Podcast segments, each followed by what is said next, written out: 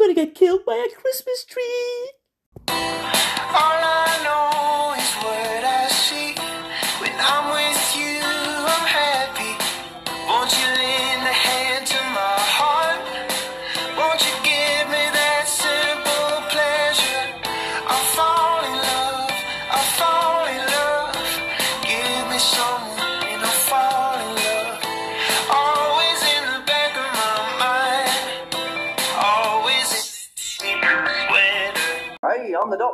Doctor. Save the universe using a kettle and some string. And look at me, I'm wearing a vegetable. Hello, faithful listener, and welcome to A Kettle and Some String, where we take a random trip through all the Doctor's adventures in time and space.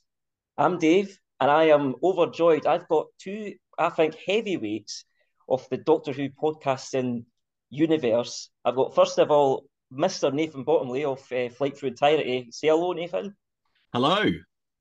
And I've got the man who's probably responsible for this podcast existing, Mr. Joe Ford of, well, will I rattle them all off, Joe? Uh, Hams with a blunt penknife, uh, horns, the name will be praised. Say hello, Joe. Hello. If I am responsible for this, we have not talked about residuals yet. Okay. Yeah. uh, you say heavyweights. We've been eating quite a bit this week, so Yeah, I understand why you use a description. And together, of course, the forces are colliding with the Untitled Star Trek Project podcast, isn't it? Oh yes. Yes. Which I've been loving. yeah. Well, we this is uh we've only just recorded our very first episode in person uh just this morning in fact. And it just so happened to be one of the very worst episodes of the franchise, Yeah. set on a sex planet. It was early next generation before they got their acting gear, and it was great fun to talk about. very horny. But we weren't. No, not at all. It was very Super chaste. off-putting, Oh, yeah. dear. Joe's very always horny. sexual as well. yeah. Upsettingly Yeah. so. and a little bit racist too. I mean, it uh, it ticked every anti-demographic, you know. Oh, I'm looking forward to that.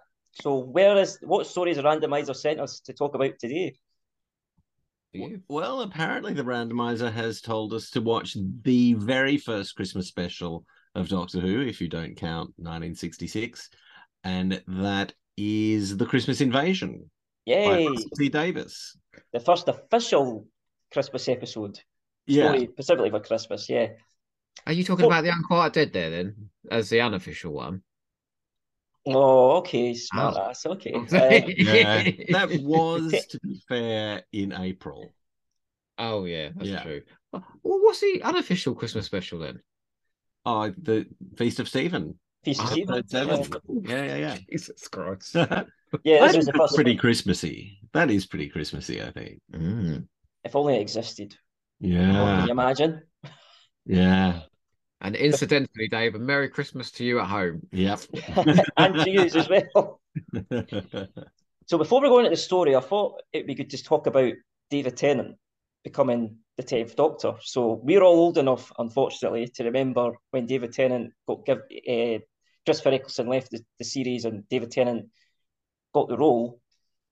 Do either of you remember seeing him in anything prior to Doctor Who? Yeah, I think I think you, remember the announcement comes really terribly early. Like it's between Rose and the end of the world. Yeah. It gets officially announced that Chris is leaving. Yeah, uh, Do we know it's Tennant at that point? I can't remember, but I think I watched Casanova. Can that be true? Yes. I think I watched Casanova with David Tennant. And so I had an idea what he would be like. And it, it is very similar to his Casanova performance, isn't it? Because he's doing the accent. He's not doing, he's not talking properly. He's doing his sort of, you know, weird estuary accent that he I does think for I the consider role. Casanova now to be a tenth Doctor adventure. It's you know, very it's got Murray. Gold music. It's, It's written by Rusty Davies. It's starring David Tennant. I mean, just I mean, he shags his way through a lot of yeah. women in that. Nina Sosanya is in it. He shags his way through a fair few amount of women in Doctor Who. So you know, I mean, I've never seen it. I've still to this day I've never seen it. very No. funny. It's really funny. What What's good about it is that it is a sort of historical TV show, but it's done in a very kind of contemporary way, and it reminds me a little bit of the way that the that Doctor Who starts to do the past.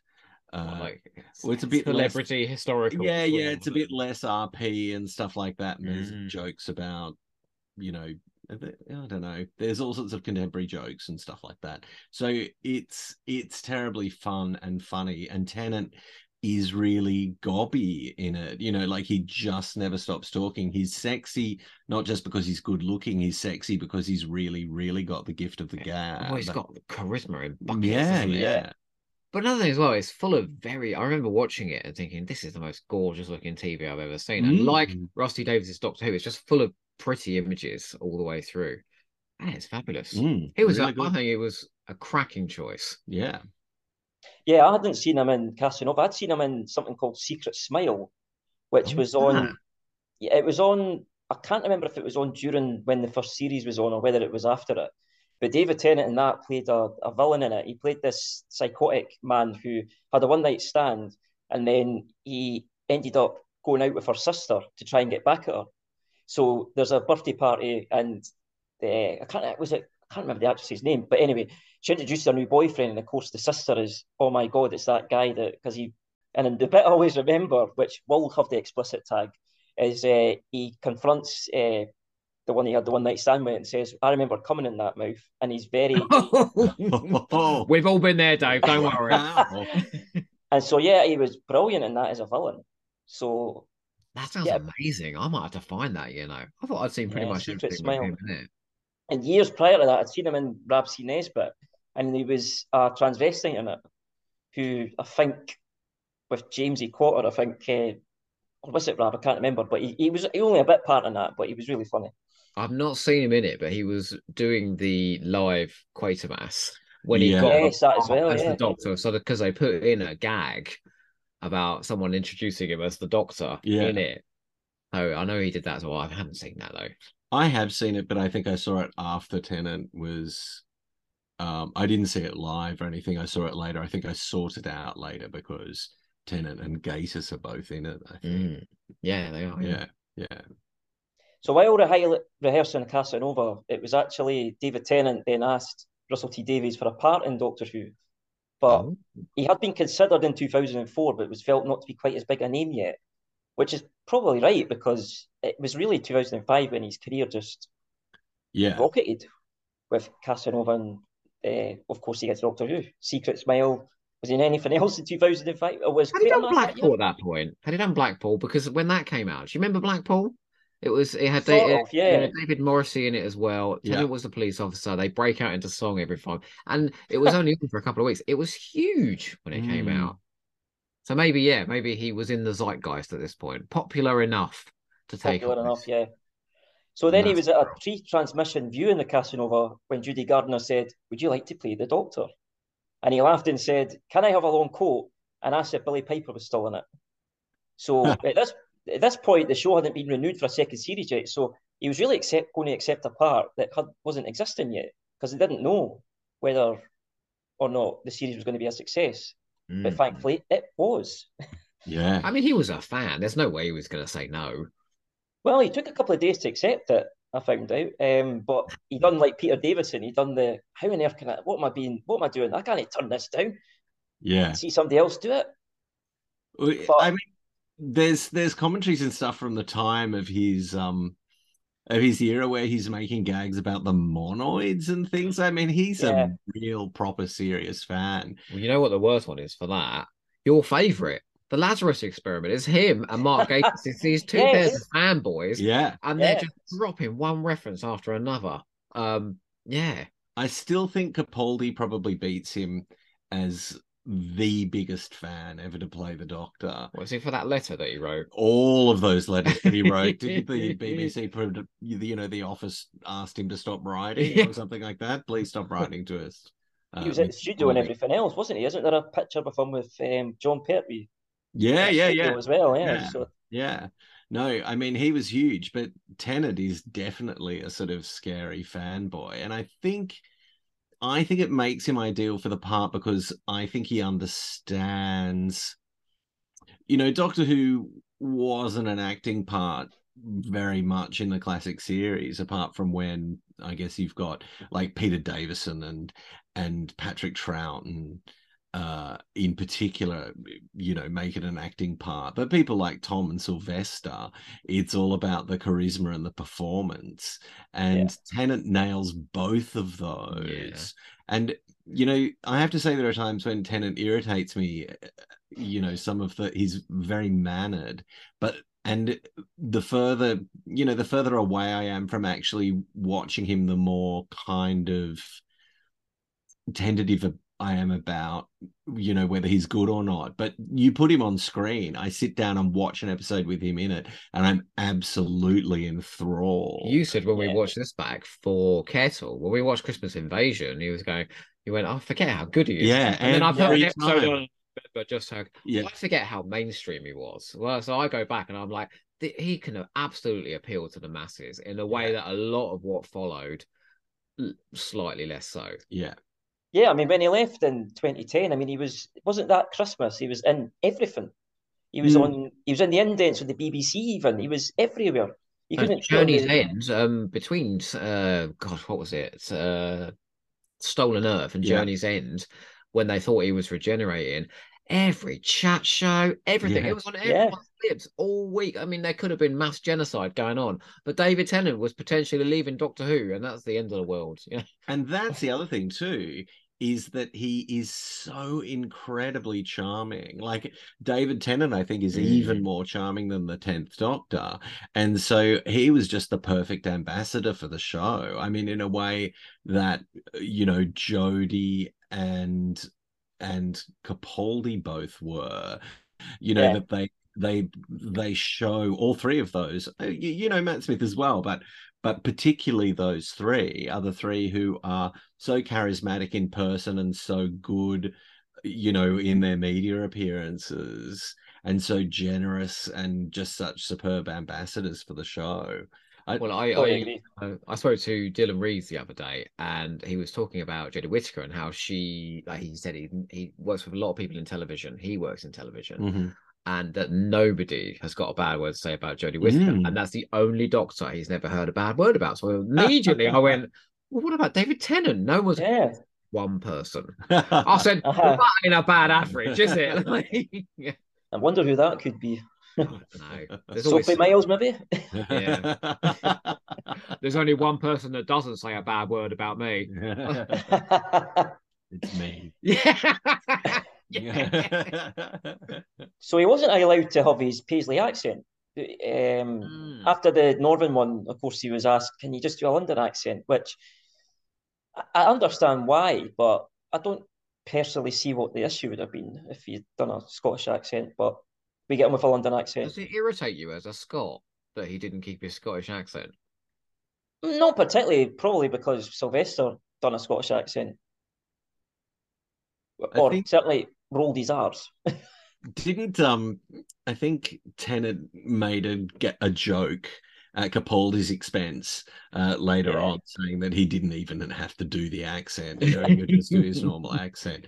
And there's at least one line where Russell is tormenting him, uh, and it's in Smith and Jones where Russell makes him say uh Judoon platoon upon the moon. Yeah, English accent. yeah, yeah, yeah, yeah, yeah. Mock English. Well, yeah, yeah. Um, that that sort of hilarious Mockney accent because it's not a sort of traditional like it is a London accent, but it's not uh, you know like Nobody sounds like that. it's- Yeah, maybe. Okay. I live in the south of England. I'm the only one out of the three of us that does. I've never heard anybody that sounds like David Tennant. But you said the other day, didn't you, that you thought that that accent was a savvy choice? Like, Yeah, I think so because you know the one thing that Russell got right was not to give the Doctor an RP accent when he brought it back, like not to mm, have the Doctor talk posh. Um, and in fact, the people with RP accents in Doctor Who now tend either to be villains or, you know, slightly comic characters. And yeah, the big example of that here is um Harriet Jones. Yeah. Yes. yeah, She's both, really. and marvelous. Yeah, wonderful. and marvelous. yeah, yeah. So he got the inspiration for his costume from seeing Jamie Oliver, the famous story, seeing Jamie Oliver on Parkinson. And I love his outfit, the the suit and the the coat he just, I think he's just great in it. I, I think, I think he'd been watching too many episodes of Angel, you know. And so that long coat silhouetted down the back alleys. Yeah, I well, thought, I want a piece of that. it's the thing that that um that you were saying before. Uh, the moment that he gets the part, he says, "I want a coat that goes right down to my ankles." Like that Yes. was He thing that wanted to look cool, immediately. didn't he? Yeah, and it's a great look. It's a really, really terrific look. And because he's so ridiculously skinny, Yeah. the suit just works perfectly. You better watch out saying that, you know, all right? There's people going on about that trailer where um she goes, skinny man. And apparently that's oh, yeah, yeah. There's stuff on Twitter against about that thin tonight. Yeah. now or anorexics. Yeah, usually he's against fat people. Uh, like, I also think it's remarkable that you know now at fifty, um, he can still pull off that that look. Mm. yeah. Dude, he's still is. He in- could still put that on and probably still fit in it, which is yeah, amazing. bastard. What's weird is we're about to watch the Christmas invasion again, aren't we, next year? David Tennant starring as Doctor Who, you know? like- Yeah, Yeah. amazing. Uh, do you remember the photo shoot when it was announced? I remember the photo shoot where David Tennant and Billie Piper are on like a wasteland. And I don't know if it Oh, was on yeah. Gallifrey Base or what site it was there, back like, in the day. flats behind them or something? Yeah. Was Was it? I thought the Council Flats one was No, I, I, David and Martha. no, I think that's the wasteland. Oh, okay. Oh, no, no, no. sure. We haven't come prepared. Sorry. That's fine. But they just released a picture on the first day of filming, as they do now, and just this Mm. glorious shot of them with, and they just look brilliant. It- it- you just thought, yeah, like I'm liking the look of this. You know what happened to me, right? I was in this terrible quandary because uh, when I saw those pictures coming out, I was like, Here oh, we go. God, here's the first doctor I want to fuck. Oh, my Yeah, God. And, and it never stopped the entire time he was in the role. And man, you I weren't. he's you weren't improved only with age. I want him even more now. he he was my first doctor who was younger than me. How did that feel? Well, it was odd. I mean, you know now how it feels because you had the Matt, Right? Matt the Matt Smith experience. Mm. Um, and that was a bit of a shock, but you know, I I just think that he absolutely nails it. I have to say that though, uh, Christopher Eccleston was the first Doctor that I thought was sexy. Oh, okay. Yeah, Sorry, we He went off. sexy as well. there. yeah, yeah, He yeah. well, yeah. Handsome man. Yeah, don't you that- hard time? You can't, have, you can't have three gay men on your podcast talking about what men are sexy in Doctor Who. I've just, I've just agreed with him. I've just said Eccleston and Tennant Oh, are. okay. Thank you. I don't get the thing with Matt Smith personally, but I can see Yeah. why people would find Oh, him. But it's not. like Play-Doh, doesn't it? He's got a very odd face.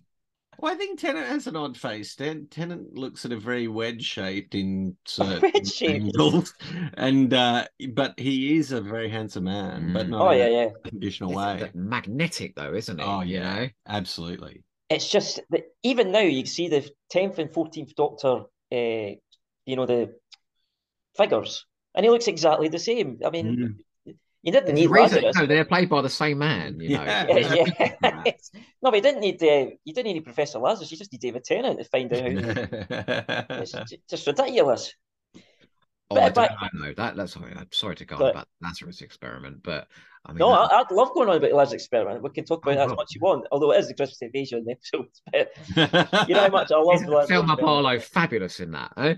No, no. I was going to say the Yes. makeup, but like you know, David Tennant has aged like a fine wine, whereas Professor Lazarus, before he stepped into his Lazarus booth, I mean, Yeah. he had a ton of latex on his face, didn't he?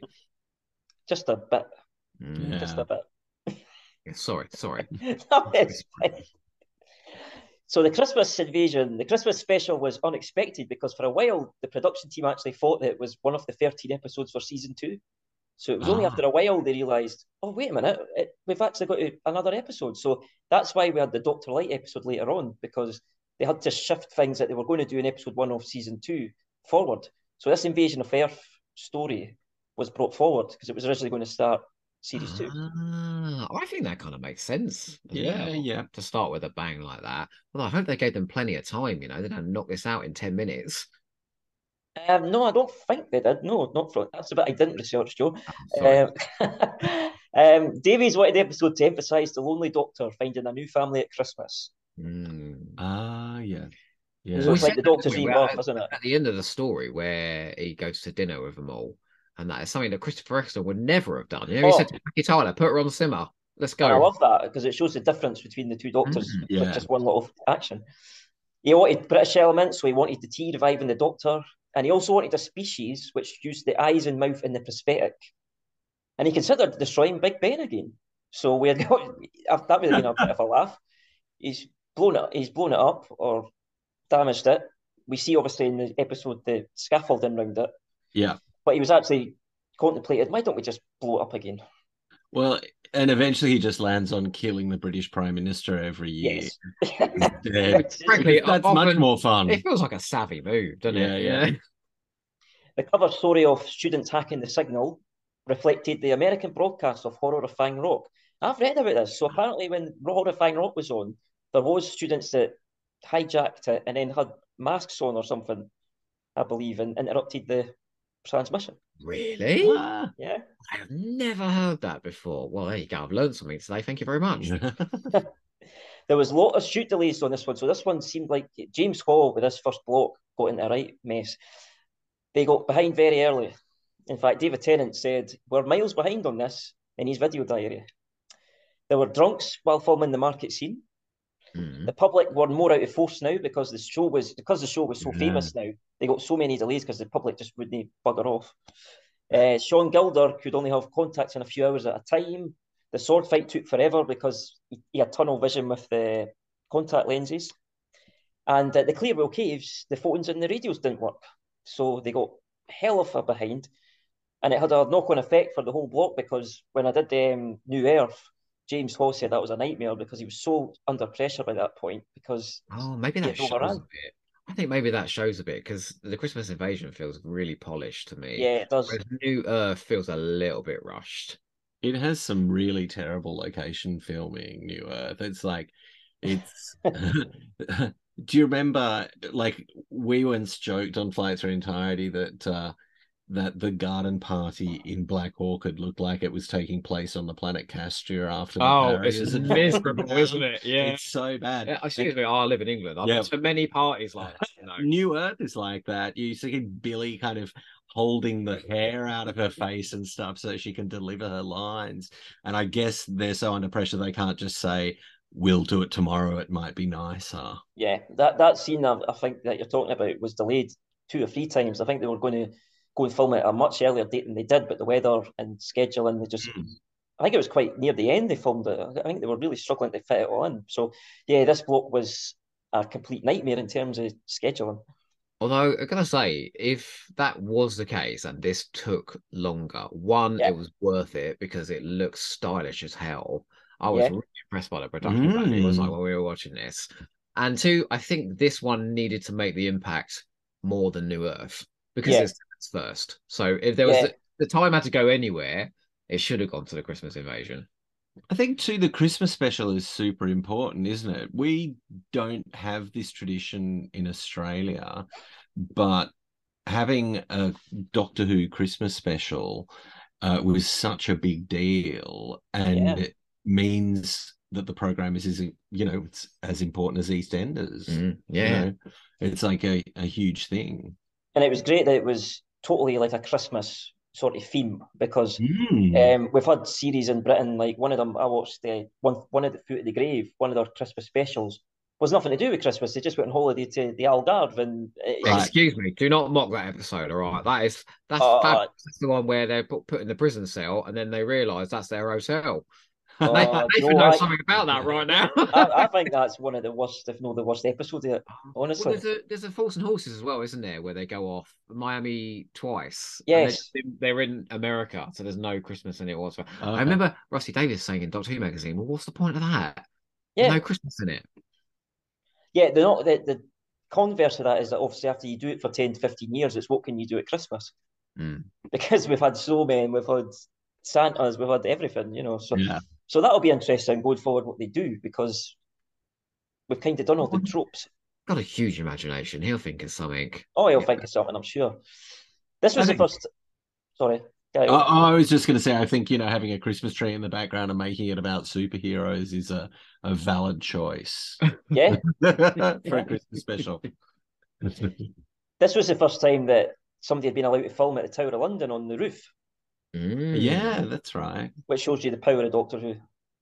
And Putting putting UNIT into the Tower of London, which is a fabulous idea. Yeah, which has lasted Mm. s- since, and it's one of the things that that Russell does in his whole era is that he fills London with landmarks that Yeah. have massive a massive role in Doctor Who. You know, and we see the Gherkin in this episode. You know, the Thames flood barrier. Uh, uh, you know, uh, after that becomes a big deal um in in uh, runaway bride Yeah. uh Uh, but there's there's definitely something in that as well. Like, we were saying when we watched that, like Nathan said, he missed London when they went away from London in the sort of Matt Smith era. Um, that he missed it, and I think maybe that is why this another reason why this is so popular this era because it's such recognizable. Mm, Like, yeah, it's, it's shorthand for England, isn't it? Whereas mm. I don't think anyone overseas is going, well, well where the fuck is Sheffield for God's sake? You know, or, where, or where's that duck pond? Yeah. Yeah, what was that all about? I still don't know the answer to that one years later. I'm looking forward to that one just to try and answer that. to be honest. Uh, after the first scene Tennant filmed, which was with Penelope Wilton, I think it was the big face off at the end that we'll get to. He said, You can send wee Jimmy Krankie home now. If you know who wee Jimmy Krankie is.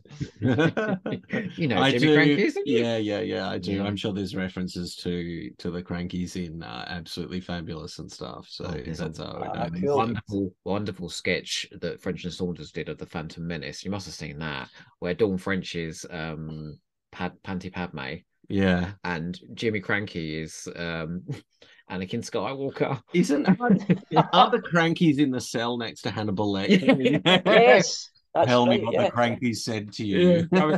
Going, "Whoa." oh, sorry, Dave. No, no, no problem. I'm, I'm, I'm loving this. Are you a big fan?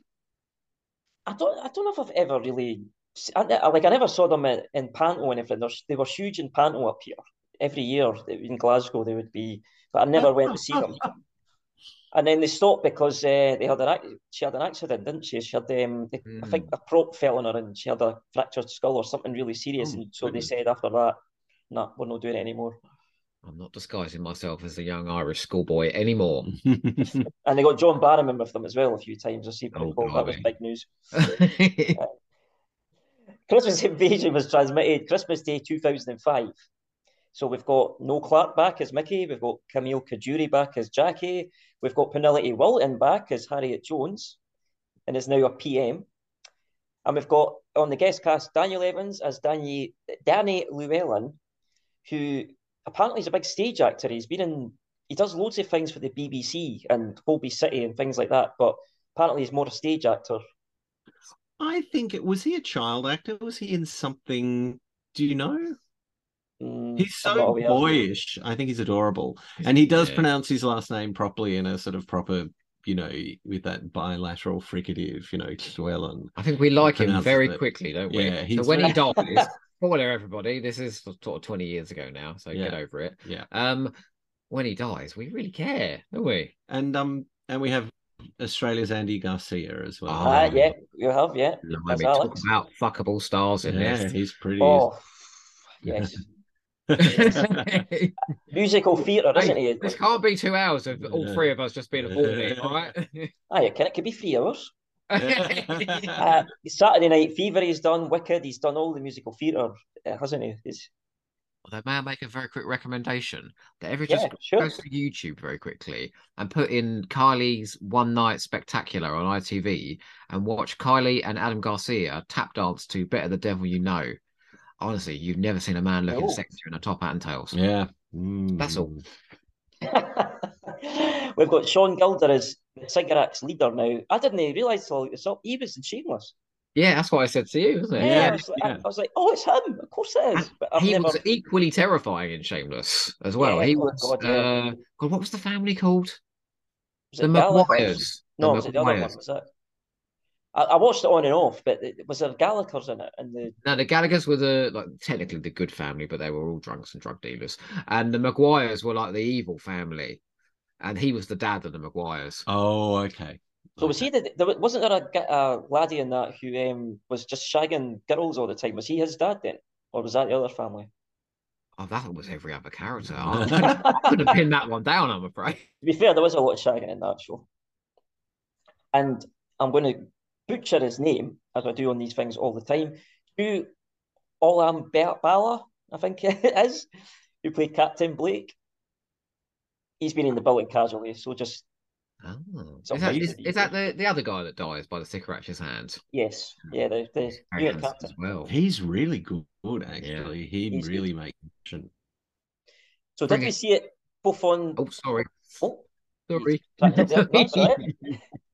well, I was going to say they keep bringing in these unit characters, one-off unit characters. Either bump them off, or we don't really see them again. And uh, I think he does them really, really well. But like Moffat, he has them hang Yeah. around, doesn't he? He builds up his stable of unit regulars. Yeah. yeah, We we, did get get- Kate Stewart eventually. Yeah. Ah, yeah. Look, why are we all sighing right now? She's phoning it in. She's very boring. She's not the most energetic actor, is she? She's just. No. Not the of- most energetic. Give no. me Arissa Magumbo, I think. Yeah. Like, Oh, I wish they had kept her. Oh, she was fabulous. But Awesome. anyway, I digress. So, what was our initial thoughts? Wait, did we both see it on? Did we all? Did we all see it on original transmission that day? Yeah. I may have found a way of seeing it very soon after it was broadcast. Um, Oh, there was a gap, wasn't there, in Australia? the- yeah, so I don't think like nowadays it well up until the new sort of Disney Plus overlords are about to take over in uh, like in other countries. Um, w- our our sort of national broadcaster, the ABC, which is nowhere near as important or interesting as the BBC, uh, used to used to show it a few months later. So I think I actually remember having a whole bunch of people around, and the computer wasn't working properly, and we may have had to watch it on a sort of postage stamp size window on my laptop. It Oh. wasn't a terrific experience, but um, yeah. So I saw it as soon as I possibly could, and I would have watched it a couple of times. I saw it on few days. transmission, and I think there was never a more exciting time to be a Doctor Who fan. Yeah, Watching a Yeah. live Christmas special, and I'll tell you what, the greatest endorsement for the Christmas invasion. It's not the three of us, although obviously that is amazing if you get our endorsement. it was my mother who phoned me up after it aired and said, "Wasn't that incredible?" I was like, Brilliant. "She said that about a Doctor Who story." I couldn't believe it. I went, didn't see it live. I, I had to Ah, um, go it? to my aunt's house because I got told, "Oh, we're going for drinks." Uh, uh, Auntie Karen's like, "Oh, come on, Doctor Who's on." So I had to wait until and I watched it back about eleven o'clock at night or something. So I was a bit pissed off by that, to be honest. But I absolutely loved it. Why, if my Absolutely nan had loved it. been in hospital, I would said would have said, "Well, I'll be uh, over after Doctor Who." yeah. I So- think it was. Was there catch up back then? No, there would have been. Mm, I don't think there was. It was sort of around two or three, wasn't there, where it started hitting iPlayer. I And Ah, we must we must have taped it then. But definitely, I, I, I it was one of those get back as quick as you can. You know, I want to see it sort of nights. So, what time of day would it have gone out? do you Seven. It was seven. seven. It was seven o'clock. Yeah. So, like between two episodes of EastEnders, presumably, or something. Uh, probably. It, no, it usually had like um some tacky show, like I don't know, Some variety. thing. celebrity dancing or something like that before it, and then often it was like Casualty or something like that afterwards, wasn't it? But it was like the popular shows of the week. It was usually sandwiched between the best Right. of the week, so they were trying to promote it. Yeah, but I mean, like this Christmas Day. Oh, I can't remember. Yeah, because like the the Christmas episodes always get massive ratings, don't they? Yeah. Yeah. Like Yeah, it got a huge more than a regular one. Yeah. Mm. And I think this is perfect because this is, I mean, this is an event in all sorts of ways. It's obviously the first Christmas special, but it's also the first regeneration, like post regeneration story of the new era. Yeah. And it's so important to get it right. And uh, one of the things that Russell does very well, I think, is he understands what the audience needs to have in order to accept this new actor as the doctor. Uh, because you know regeneration's stupid really as an idea. Like it doesn't like what? Mhm. um it doesn't work in story in any sort of way but you know this is a show that recasts its lead actor and you have to find a way of getting the audience to accept that. I think russell does an incredible job like a very sort of well judged job of getting this right. And he, i think he does it so well that when moffat introduces the next new doctor he does something he has to do something completely different. Uh yeah, I thought it was a very brave move having him comatose. Fact, usually for the whole story, you know, he's in Yeah. bed about two thirds of it, and we only He have has that to one have that sort of that hero moment Yeah, at the beginning a third in, yeah. just because I think there's you know patience and then there's exhausting patience, and if we'd had to have waited yeah. you know 50 minutes to see David Tennant in action, I think people might have been like, well, what is this? yeah. No and that is brilliant and that is enough. Um but you know the story of him kind of just abandoning the earth not being around not being available which you know harriet jones refers to at the end of the episode like i just think that works so incredibly well and remember the line that made us laugh the most? Get this. It wasn't like any of the gags. It was the bit where everything's coming to an end, the world is doomed, and, and Rose is like, Oh, the doctor's gone. And it's not like the earth is doomed. She goes, He left me. oh, we'll get to that, but I What think she's completely over. I think she's totally over the top. I, I, I, watched it when I watched it. I thought, why on earth is she getting so upset? He's there. He's in the room. Have you never seen a woman lose her boyfriend before? I mean, it can be dramatic. Well, I don't know much about. Uh, I can't really comment much on that uh, experience, Joe. To be perfectly honest, but, Oh, uh, we'll talk off mic, all right? It, it can be very dramatic. but uh, and my computers just went completely nuts. Oh, I'm back. But yeah, I, I absolutely loved it, and the sense of optimism at the end Mm. was just, yeah, we're in safe hands here because it was a very, as I say, very brave move because Christopher Eccleston going was seen as, oh my God, what are they going to do? You know, he's leaving after one series, but Russell twisted it to his advantage and said, well, what's it? What can I get out of this? How can I turn this to my advantage? I know we can have the Christmas special as the establishing episode and Mm. just hardly have a minute, so they're wanting more. Well, you say Uh, optimism. Don't you remember that trailer at the end? Sarah Oh. J. Smith, the Cybermen, you know, the clockwork droids. Oh, that was so back. exciting. I was literally jumping out of my chair with everything and punching the air with delight. I felt as Yeah, if I we was were- 10 years old again. Oh, it was it was just wonderful, wasn't it? It was just Mm. sheer. Oh my God, cannot wait to the next series. Mm. And then we got New Earth. Shut up. Actually, I've, I've, I've grown more fond of it since I talked about it with Daniel Knight. You know? Ah, it's a story for another time, but I, I, I, it's better. It was better than I remembered. I just said, I one, looked one at- thing, you know, you said it was important, it was a regeneration story and all those things to get right. I also feel this is the first time they did a contemporary invasion story with the budget to support like big set pieces. I they've done like Dalek, but that was all down in a bunker. They've done Rose, but that was basically about Rose with a few scenes of Autons attack. And they've done Aliens in London and World War Three. yes. No, no, no, but, but a lot of that's set down in Downing Street, whereas this is, you know, huge spaceships coming over the planet and and lots of extras standing on the edge of buildings and unit in, you know, the where was it Mm. again? Yeah, very- it's the scale of it. Russell is great at the scale of it and it showing just huge at Yeah. Because he's got buildings across the world with people on it, and then he has the genius of doing the news stories Yeah. with, you know, our favourite newsreader, Trinity Wells. Trinity But- Wells. Yeah, I mean, he first does this in um the Second Coming, where yes, where that is a sort of there's a huge public happening Mm. that is reported all over the world. And then he brings that to aliens of london. And you know people who don't like aliens of london are wrong.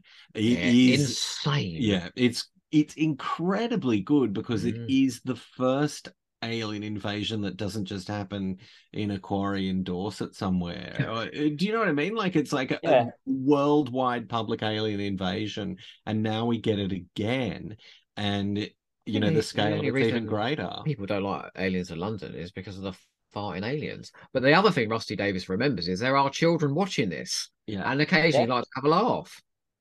Well, and also they're just gassy politicians, aren't they? Yes, that's exactly that's right. the joke. you That's know? the joke. Yeah, And the, Yeah. the people that complain about that, I'm like, oh, that's gone a bit over your head, Yeah, isn't it? exactly. yeah, he's good at putting things in for kids as well as things for adults. So in this one, he's got like we'll get to it, but the, the obviously the big face off at the end.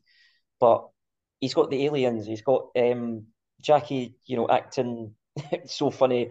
We've got all the other things that kids will enjoy. It's not. He's oh, it's a family episode. psychotic, uh, psychotic Christmas tree as well, which Yeah. is tree, yeah. amazing. It's one of my favorite scenes.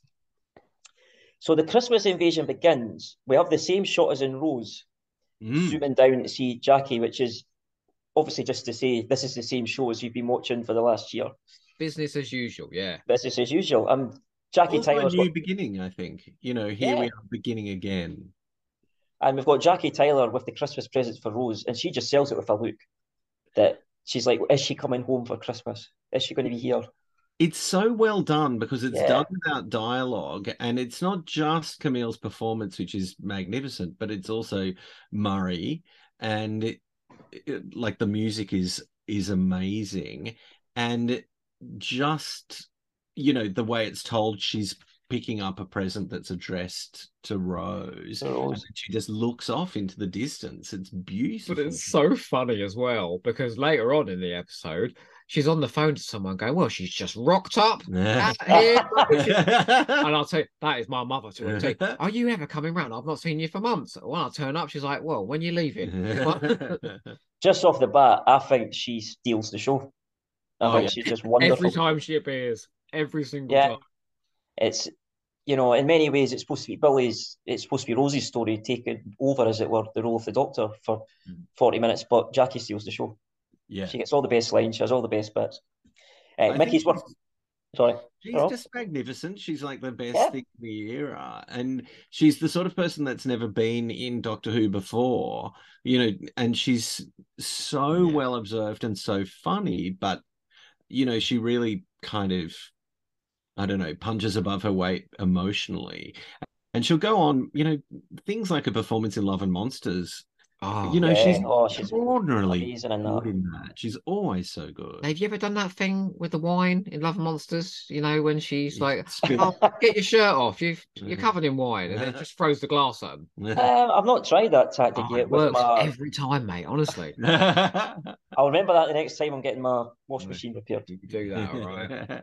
You I don't wonder need Dave's, do you? I wonder if uh, Jackie would have had a present for the doctor Not probably not Eccleston, no. I actually No. think Jackie's relationship with the Doctor in this is really great Oh, as well. oh That yeah runs through this, doesn't it? yeah. Then in Doomsday, when they no, no Army of Ghosts, when they turn up and she's like, "Oh, come here!" Yeah. giving him a hug and a kiss. Only just because she knows it will irritate him, though. Mickey's working at a garage and here's the TARDIS. So he's obviously got a job as in the the garage.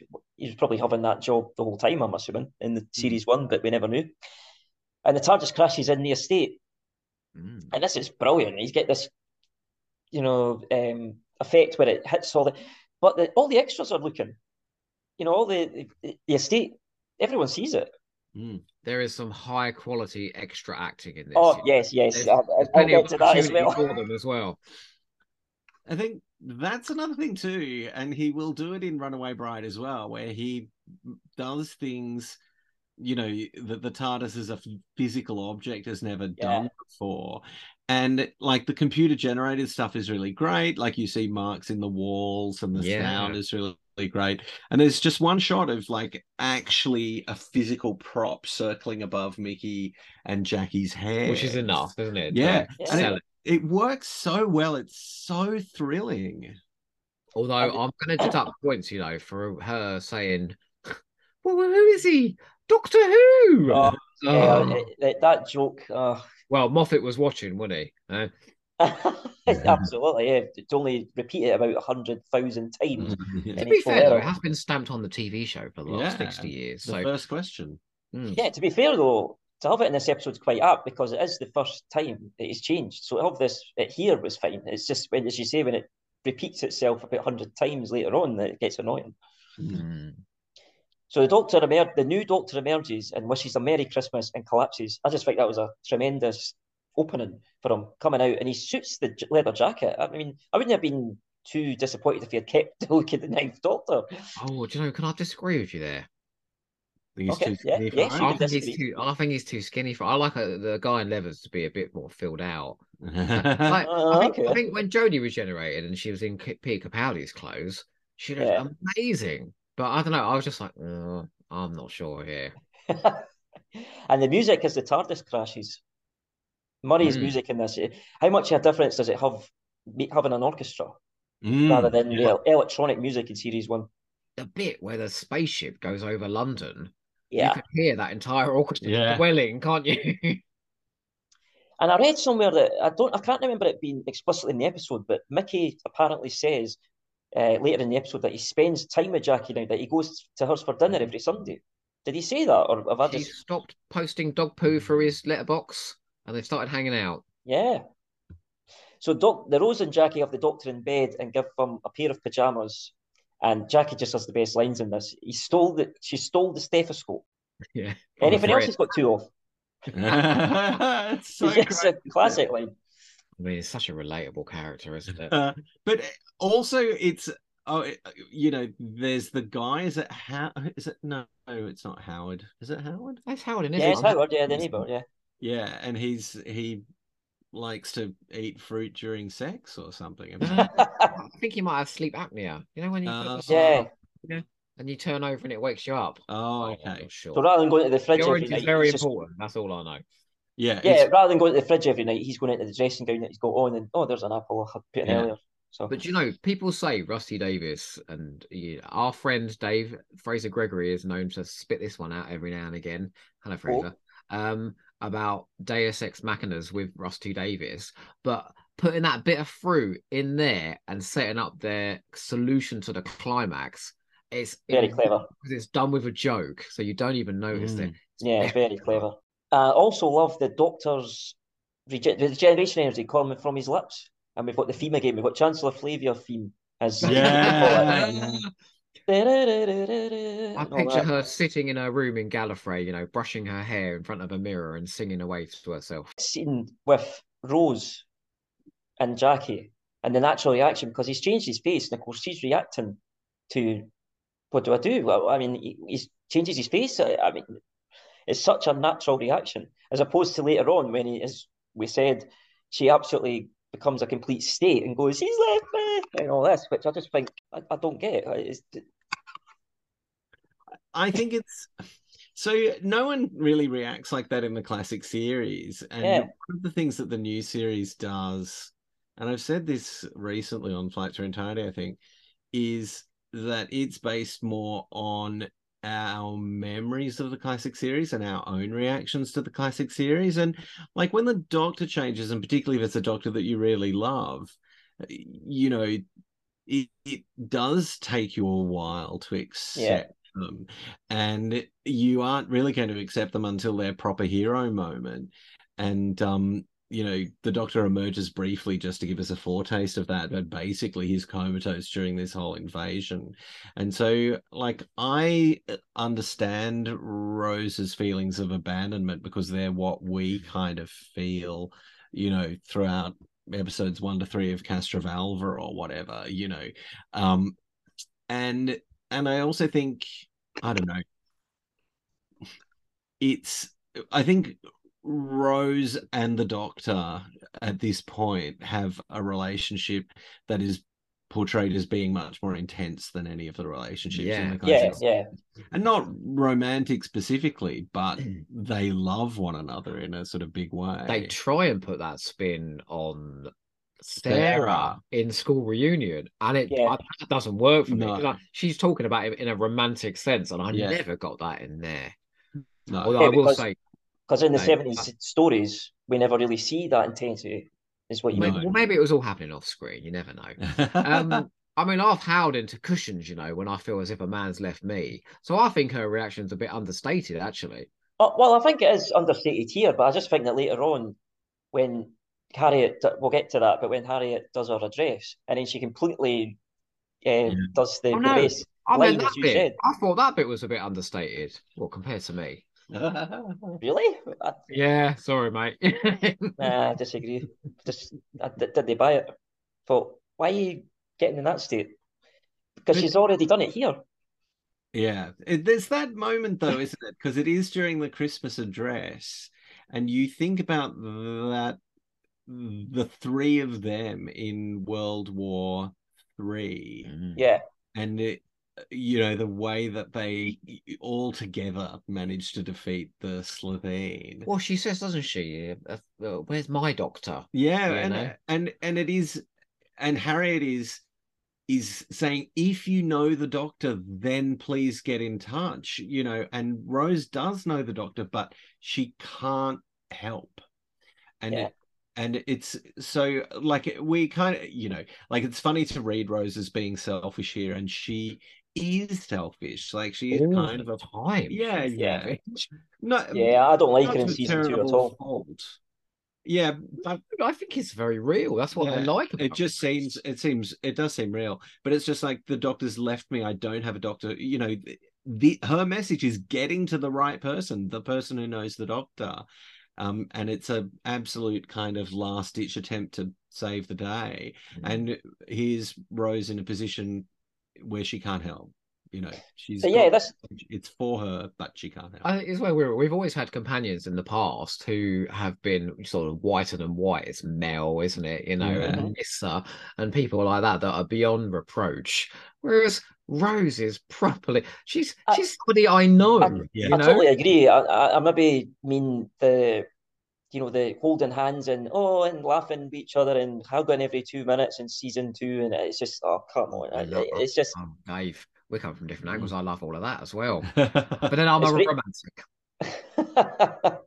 but this bit where she's talking with Jackie and she just she's not absolutely ah, in the right state. She's just saying, "I thought I knew him," and then Yeah. he does this.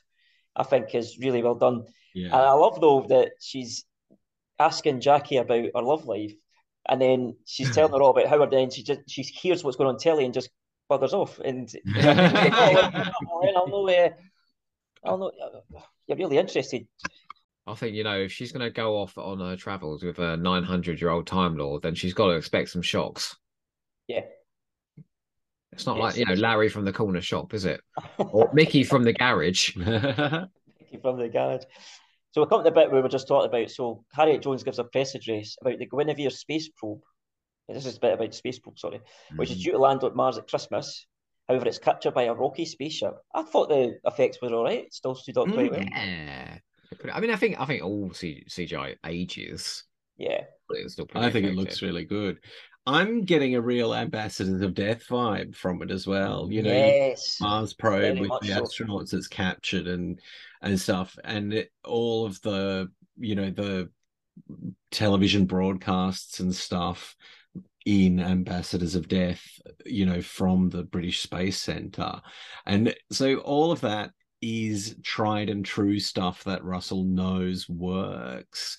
And I think that's really fun. And it there's a kind of realism about it, I think. The just having real BBC idents and real chyrons Yeah, and stuff on the screen. Well, Andrew Marr in Yeah, Age of Andrew yeah, Marr, yeah. Three, you know. yeah, yeah. All of that stuff just works so well. If you turned on the TV at the wrong time and saw Andrew Marr talking about an alien invasion, you'd be going, "Oh my baby, Andrew War of the Marr, Worlds Yeah. all over again." You know, Yeah. Andrew Marr does play it a bit bigger, than normal, which I think is actually delightful.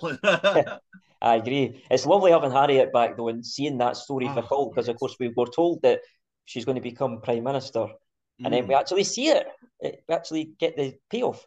I think Harriet Jones is the M- uh, Penelope Wilton is the MVP of this story. Oh, Her yeah. performance, I mean, yeah, performance is always incredible, but yeah. she holds this thing together until the Doctor turns up. And Yeah. you know, Jackie, um, like she's on benefits, I'm presuming. Mm. She doesn't Yeah. seem to ever have a job. And she says that she's substantially better off Yeah. under Harriet's government. And just think about the kind of near political impossibility of increasing benefits to that degree in a normal kind of situation you know everyone would be kind of complaining about how terrible that was and and you know i mean britain's gone through more than a Yeah. decade of austerity at this point and and i just think that They usually take money away and yeah to that's encourage Ah, yeah. people back to work. Exactly right. And so what we have here is Russell being political in not a massively heavy-handed way, but Harriet Jones is a hero because she's not the sort of centrist Blairite kind of uh labor person but she's just a sort of traditional labor person who wants to see people's you know people better off and even Yeah, I the mean, deserving poor you know I mean, to be fair, Tony Blair, when he came in, was often Yes, seen as like the savior. And unfortunately, that we know what happened there. But yeah and it's going to happen Maybe, again. maybe that's the story he's telling here then. Well, no, he ended up dead in a cupboard. Remember? He ended up there, Later. yeah. Oh, that's right. Yeah, that's right. No, she's better than Tony Blair. yeah, yeah. Only Charles. so Rose and Mickey are doing late night shopping and get attacked by a Santa brass band. Yeah. Their relationship is just I think she's torturing him, quite honestly, by this point, because she she always tries to have a cake and eat it, really. I mean, he hangs on, hangs on, hangs on. Uh, yeah, he should just I think we're all street. But I think he knows at this point what the deal is. So if he is hanging on, he knows that she's not coming back to Earth, that she's going to keep traveling, that she's got affection for the Doctor. And I, I hear this point at Mickey, all the- uh, sorry, at Rose all the time, but I'm like, no, no, we've been doing this for over a year now. Like, you know, like Yeah. if you don't like it, do your Martha Jones and get out. Uh, there's a moment in this that I think is the final sort of nail in the coffin when he is resigned to it because he says, You really love him, don't you? Because his face has changed. He's completely different, yet she still loves him. Mm. There's no way back. There's no, oh, he's changed, so that means I might have a chance again. Mm. I think Rose loves Mickey though. Like I think that she genuinely does. Um But, but they treat him appallingly in series Yeah. two. Oh, where- yeah. When he's holding the button and they're all oh, laughing at yeah. him. yeah. That's terrible. I think it- you remember the moment at the end of World War Three where Rose says, I'm going, but don't worry, you know, the doctor can bring me back in just five oh, seconds. heartbreaking. That thing. And Jackie waits five seconds and then Yeah. walks away because she just, you know, because Rose has abandoned her again and she's had this happen before. Mm. But Mickey just stays there and waits still. Yeah. And and here, like, I don't think like that group, and that's what this episode's doing, isn't it? It's relying Yeah. on Mickey and Rose and Jackie to ease the transition. And because Yeah. they're such well-defined characters, we know about their relationships, we know how they're likely to react in particular situations. Because they're all so good, that's the only way that Russell can afford to keep the Doctor off screen to keep us interested. yeah. It's, Oh, yeah. it's those and of course Penelope Wilton who managed to kind of make the show watchable without the Doctor. You recall the last time that happened with such spectacular success with uh, Adric, Tegan, and Nyssa in Castrovalva. Yeah. Peter Davison off screen. And it happens again. They try it again with Capaldi's Doctor, don't they? In this first episode, you've got the Oh, the Paternoster Paternoster gang. Gang. Yeah. which yeah. isn't as successful as this, but it's the same idea. They're, they're putting, if he's off screen for most of the episode, Yeah. who can we identify with? The people that we've also been following through the series. I'm so sorry to keep saying things, but you just keep bringing up interesting things to talk about. Um, That's fine. I, I- I'm glad I'm bringing up interesting things to talk you, about. say, you say like about Mickey, but I think there's Yeah. a shift then from a mate. It doesn't happen until he goes at the end of Rise of the Cybermen and Age of Steel. In that, it's not Mickey and Rose anymore. It's Mickey and Jackie. Yeah. It's the Doctor and Rose, Mickey Yeah, and Jackie. much so, yeah. And then when they're turning up, Jackie's asking after Mickey and Mickey's asking after Jackie. Mm. And that relationship is lovely. Well, again, in Love and Monsters, it's Mickey's absence that uh, Jackie tells Elton about. Oh, I used to have a little A fella little- helping yeah, he used to come, but yeah. he's gone now. And like that relationship is great, and it is right from Aliens of London, where they're bailed up in Mickey's kitchen by the Slitheen. Yeah. God, And love as I say, he says in this episode, he's been meeting her every week. So they're the Yeah. two that have been left behind. Mm. So Yeah. they bonded I guess you find behind. solace in that, don't you? Yeah. Together. They're the only two that can talk with one another about this craziness that's happening to Mm. their whole world. You know. But you know, like these these are sort of contemporary characters, semi-recurring. This is proof that he's made them super interesting. Because look how Yeah. much you can talk about these people Yeah. and their relationships. That's just Russell's writing. He just writes Yeah. magnificent characters. I love the scary Santa faces in the band, and when one of them spins on the ground. Mm. I, I don't know if I get the scene though. I, I think that's there. The whole No. thing is there just to add a bit of Christmas. To have a Yeah, I mean, he fires his shots. a- yeah, I mean, the whole thing in Doctor, it happens Doctor all the time, and I've, I've brought it up in other episodes. And sorry, but I'm going to pit Nick anyway. Uh, nitpick that he fires his bazooka thing, and he still doesn't manage to fry them alive when he's only. That's the thing about you know Eight monsters and Doctor Who, you know, terrible shots. Yeah. Cyberman Oh, yeah, Silver yeah, yeah. Nemesis? That's why we love tries to shoot Ace a hundred Mhm. times, and then she turns around and fires one gold coin and gets him straight away. The terrible Yeah. shots. I I think Yeah. that I think that it's kind of fine. There's uh that is a really fun scene. I think it is really great. And but it doesn't have anything to do with the main plot. And it- No. so I think they're just there, A, as Joe said, to give it a little bit of Christmas, but also B, to provide the doctor with his hero moment. Uh you know, towards the end of that particular sequence. And I think for the same reason, they don't really belong in The Runaway Bride either, what they do. yeah, Um, except that they're just really fabulous and spectacular, and they give Catherine Tate the chance to say Santa's a robot. That's not yeah, yeah, yeah. I do Uh, like when Mickey says "attacked by a brass band." Yeah. What happened with you? I like it when Jackie says, "I'm going to get killed by a A Christmas." Christmas tree, yeah. So they go to the flat, and a Christmas tree has arrived, which turns into a circular saw and attacks them.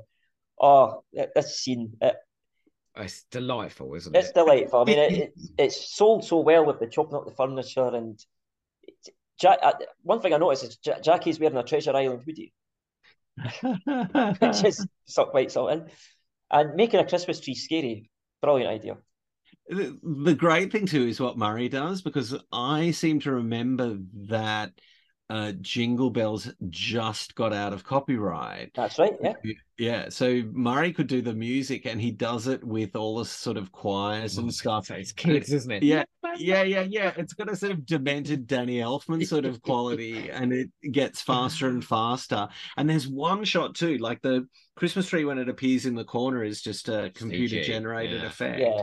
And that does make it look ominous and otherworldly. Like I think it's a reasonable choice. But there's a really good close-up shot that happens when we're shooting through the tree and we see the branches Yes. around in different directions at the top and bottom of the shot, and we're looking at looking at our characters through the tree. It just works so well. Well, what's funny is it just starts off quite sedately, doesn't it? And they're all sort of uh, almost Looking amused. Yeah, Yeah. like I oh, what's it's this? here. Yeah, And then all of a sudden it's a fucking circular saw. Yeah. It's going through the wall and there's an enormous Christmas tree shaped hole in the wall. a cartoon, is just isn't it? brilliant. It's so funny. And is Noel like the the you know Noel's holding the the chair, and I think there are like charges. Are there like there's a little practical effect? It's a little chicken Yeah, It's that's how they done it. Yeah, yeah. yeah. Oh, Yeah, it's great. It's a really really good funny scene. And- I, I hate to say the show, this episode peaks at 10 minutes in, but I might, you know.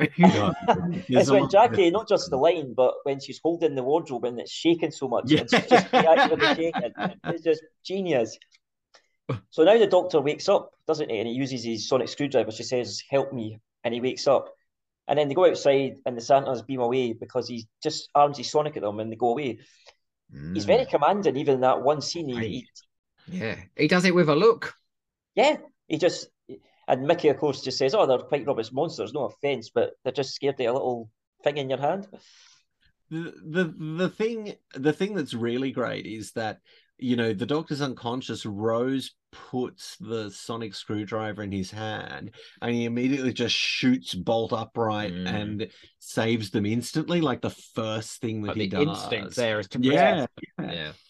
and and we also get that hilarious scene which i think had been excerpted. I think we got to see it before the episode aired maybe. Oh, the it soup and a sandwich. Soup and a sandwich. Soup and a sandwich, soup and a sandwich, paracetamol. You know what? I need you to shut up. Yeah, that is a That's brilliant scene. Yeah, I think that was one of the ones on the website before uh, it went yes, on. Yeah, that- you're right. Yeah, yeah, and it's superb. And Tennant nails it instantly. Like, Mm. absolutely, this is the performance that we end up with. I think that's something that Rusty Davies does extremely well as well. Is like I, I'm not sure if he always writes wittier dialogue than Steven Moffat, but he can pace a scene brilliantly. Mm. He does it in World War. Three when he's doing that. Narrows it down, narrows it down, narrows it down, and Narrows it it down, gets faster yeah. and funnier. And that's another good example of that, isn't Mm. it? Yeah, yeah, When- yeah. And then the gag hits when he Yeah, shut up, you know. And this is like a teaser of the, new- the new Doctor, isn't it? So we only get him for a minute or two, and then he collapses again. And then we're you're just wanting it gives the audience you just want to see more of him. No, wake up. We, we want to Mm. We're keep we're going. thirsty for more. We're thirsty for more. I'm sure you were thirsty in other ways as well. Joe, Oh like boy, I was was, I. but- and he does look like Arthur Dent, doesn't he? And the Mm. Mm. he actually suits that look. I thought the pajama dressing gown motif. Mm. I'm not sure it would work long term. No, Yeah. it would no, no, no, But no. for, a, no. for a gag in this one, I mean, doesn't he canonize Arthur Dent in this? He does. This is a He lovely. does, yeah. Yeah. The Mars mission reestablishes contact with the probe, and its transmissions beamed around the world.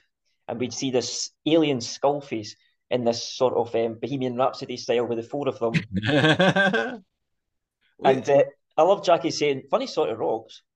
but the incredible thing, the way that that's done, we see that the it's not very clear what they are, and then No. one of them roars Yeah, and comes straight and at the we camera. Cut straight to the news broadcasts reporting about it, which is so good. And that that economy of pushing the narrative Mm. on through the news broadcast, it is genius. And I know he uses it again and again. yeah, But boy, this thing was on for an hour. I felt as if it was on for 10 minutes. yeah, Yeah, it, it the whips narrative- past. The It pace past. is so quick. Yeah. So then we meet Alec and Harriet and Llewellyn, the head of the Mars project, as they go to UNIT HQ. Oh, Alex is just so cute, isn't he? Just- And it makes sense to me that they would have a base under a landmark because where on earth would be the best place to go if you wanted a hidden base? Put it somewhere that nobody would think it would be.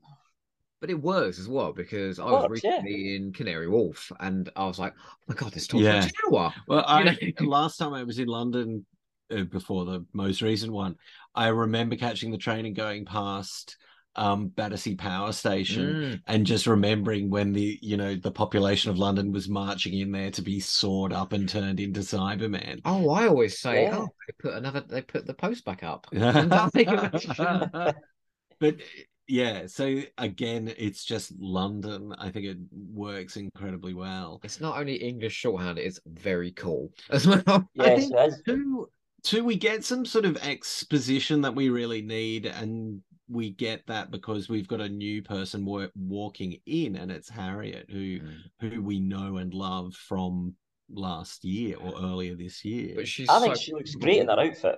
I Yeah, think she, I mean- she's the part. She looks the part. Like in Aliens of London War, World War Three, she was this sort of timid backbencher that, you know, oh, I wouldn't eh, go anywhere near the front. I'm no important. But now she absolutely acts the part. You can believe her that she's become a PM, which is I thought quite she looked a bit like a dictator though in that black costume. You know? but you know that joke, that terribly sweet joke, because she's sort of super earnest and because she's Oh, so she's humble. she's a she? no one. She's not one of Blair's babes. She says in Aliens of London, she's yes. she's just a no one who's worried about the local cottage hospital and stuff and so she has to uh, uh, you know uh, identify herself and that's such a cute thing in aliens of london and the fact that russell found a way to get her to still do that once she's prime minister and Yeah. to make it a running gag That is Fucking brilliant. mileage they get out of that. Oh, the the best Daleks in the one. stolen earth. yeah The best one is later on in the episode when even the Sycorax say, yeah Yes, we know who you are. Do So you, do you remember the Dalek saying it before he kills her? Yes. It- Yeah. Oh, jeez, it's funny. And It's- there's a genius line. I've got a note. Uh, there's a government. Um, oh God, what's the word? Banning her autobiography. I've just Oh, killed. I've just killed the line now because I can't remember yeah, what yeah. It's just, just a security order. a bill. Aye, Yeah. there's a bill banning my autobiography. But also she's new to it, and so she's got Alec, and it's you know he's kind of like my right hand man, and I I've never had one of those before, and I'm I quite like No, it. I bet I quite like it. and he sort of quite likes being with her, and so she's instantly lovable Yeah. in the same way that she was lovable in her last appearance. One of And she's not changed. No, She's Llewellyn is as well, and so is uh, the other character, the hottie. They're all really likable. It's a likable guy. set of UNIT regulars. So we think, Yeah. all right, well, this might be our new regulars. Mm. No, none of them are going to die, are Yeah, they? we've got we meet Blake as you say as well. Yeah, he seems Yeah. uh, Mm. when he's saying to Llewellyn about oh they might it might not be Martians. Well, of course they're not. They look different. yeah, You And he's completely you can flummoxed. Courtney Yeah. saying that line, can't you? so great. It's so fun, isn't it? The Martians thing because it goes on and on. I mean, it's in Waters of Mars as well. Yeah, Uh, and Russell is sort of, you know, sensible enough not to bring them back because they're terrible. But uh, Imagine if we actually do find, Martians. imagine if we actually find life on Mars one day, and God knows what we would do then with the water or something. if they don't hiss, I don't want to know. yeah.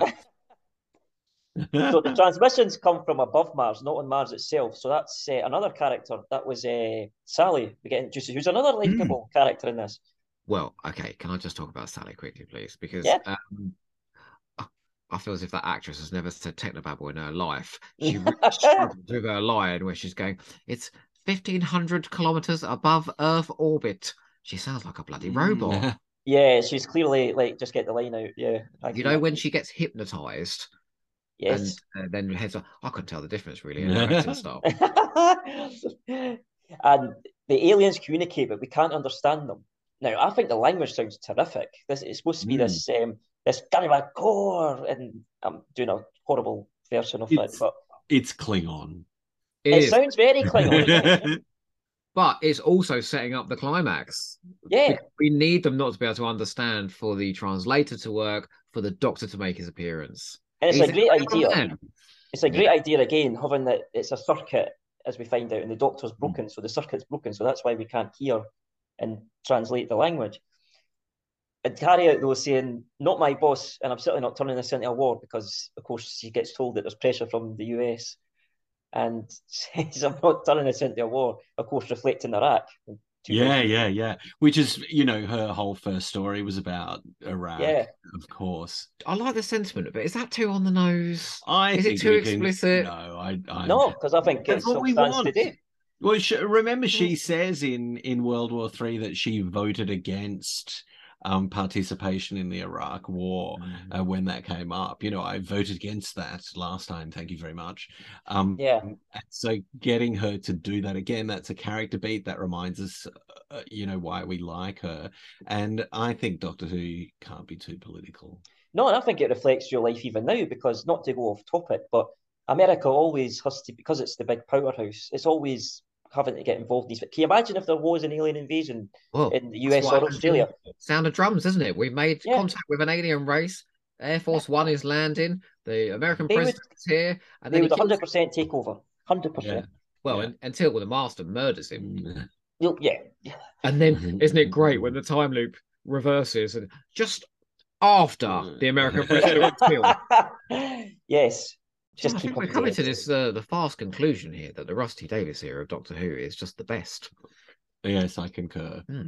I think there's a strong contender for that, yeah. Certainly one of the best. Mm. 100%.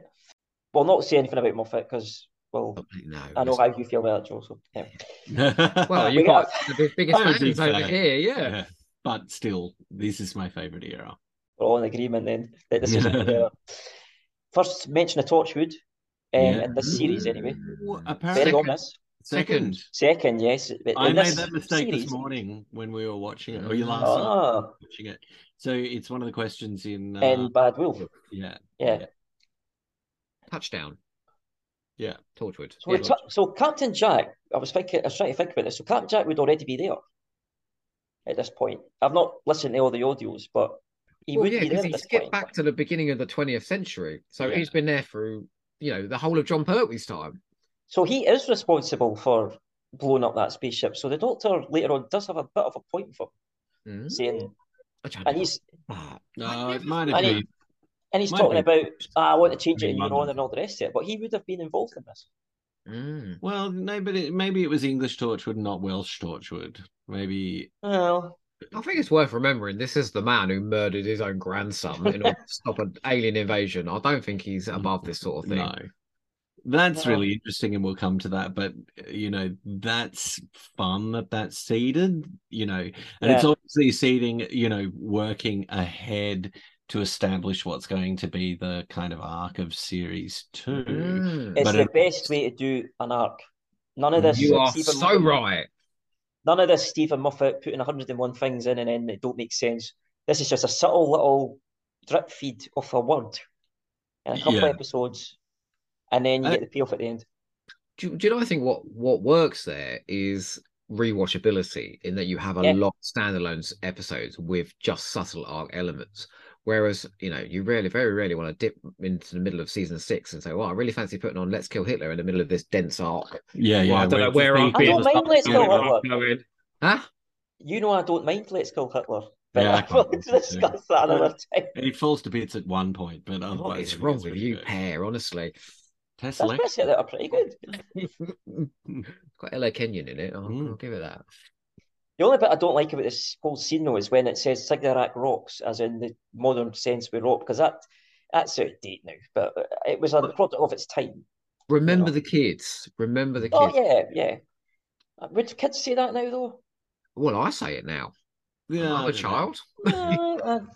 I you know, I get stated. Well, so I was annoyed that they were using the name Sycorax because they had ripped it off the name of a witch who gets mentioned in the Tempest. that's right. In the Tempest, yeah. Yeah, and it, of course they use magic like they're a race of kind of wizards i think you know they've got big staffs and they the blood manipulation thing that they're using what's it called blood blood something Blood control. We just Blood Blood control. control. Yeah but Yeah, that's it's really it's that's really classic magic isn't Yeah. it? You use some a part of someone to influence the whole or something that represents someone to influence the whole. So they use magic and they're wizards.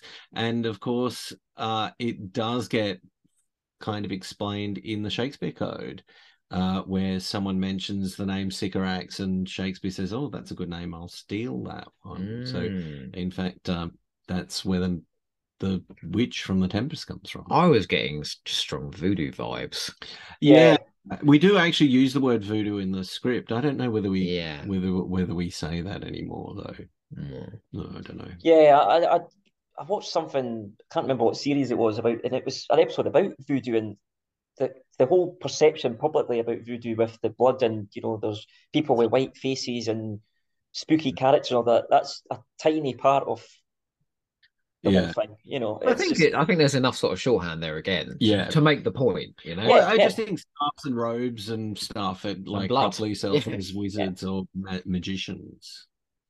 Jackie is so sweet with the comatose doctor. She says, "Tell me, sweetheart," and everything else, which she would never have done with the Ninth Doctor. She's already No. warming to this new guy. I think it's probably a big part is because she fancies him, quite frankly. But Yeah. Well, she did fancy the Ninth Doctor well, as she well. fancied him as well, yeah. But Well, she's a slag. She fancies everyone. Oh, she's very discerning. That's a big role. Yeah. I'm in my dressing gown. Anything could happen. next is uh, the Sycorax. Then activate a device, and a third of the world's population climb to the top of the buildings, ready Oh. to jump. This is a terrifying idea, Wait. but people would just so get up beside you and go up and looks like they're going to jump. But you know, this is like Russell. He wants to do the epic, so he's going to do the spaceship coming over and the aliens Yeah. and all that. But he also leads into the intimate as well. So this is people's families leaving their family homes, and and the the scene with the woman who's going, you know, she's begging her son, and she's saying, "You're really scaring me now. Come in." Yeah, Sort of scene you only get in Rusty Davies Doctor Who. That uh, really those details, those little character details. And I you found think the mum much more believable than the than Sandra. She was a bit over the top for me, saying, "Come on, Jason," but Oh, I thought she was really great as well. nah, I thought she was a bit over the top personally. But the mum was very, very. It was that was really like, For a couple of Oh, yeah. lines, that's a great. oh yeah, yeah. She she that was. I thought that was much more believable. I thought Sandra was a bit over the top. But I think the fun thing is that in Doctor Who, up until this point, you you just don't ever have scenes like that. So it's not just the crowd, it's the fact that you have someone who's paid to just come in and say a couple of mm-hmm. lines. You, you know, uh We couldn't afford it. no, and you and like you mount these very very short scenes to create this picture that kind of don't go anywhere. It does happen increasingly because it's a matter of cost. Like it's expensive to do that. You know, if you've got the choice between uh, uh, a thirty second scene with the other actors in the same set that you've already. You know, that's a much cheaper proposition than illustrating it with these just little vignettes. And, uh, you know, the people going up and down the the stairs of the tower block and Mm. and all of that. And Like then I- the special effects shots of it all around the world. Oh, so yeah. immediately he makes it international. Like in Even the seconds. policeman, even the policeman's on his radio because he's obviously reported to base. Look, Yeah. there's hundreds of people going on the roof here, and he's just reporting. You can hear in his voice, even with that actor. Mm, Oh my god! And I just cannot believe on the first Doctor Who Christmas special that Rusty Davies dares to suggest that a third of the population yeah, will commit suicide. yeah, Yeah. he's brave enough. He's a very brave writer as well, isn't he? That, yeah. he- I, I think that the um I think that the shots of the Eiffel Tower and the Colosseum and stuff are done for laughs though, aren't they? like you think? Yeah, yeah. I think uh, because it's a ridiculous idea. Like it's you remember when um like maybe the nearest the Matt Smith era gets to an alien invasion like this is Power of Three. Yeah. Well, there's the Mhm. news in there again, isn't it? Yeah, yeah. And I think that's a great episode as well. But you know, the villain wants to give everyone on Earth a heart attack. And that's so kind of awful and kind of boring. Yeah, You know, it falls people die apart of at that point. all the time.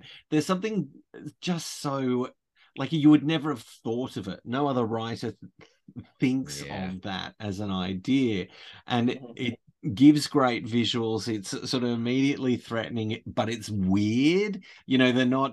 It's not the Daleks bombing us with plague bombs or anything like that. It's such a strange Oh, yeah. threat. Listen to the latest Nick Briggs epic. have you? No, I But- was thinking of Dalek Invasion of Earth.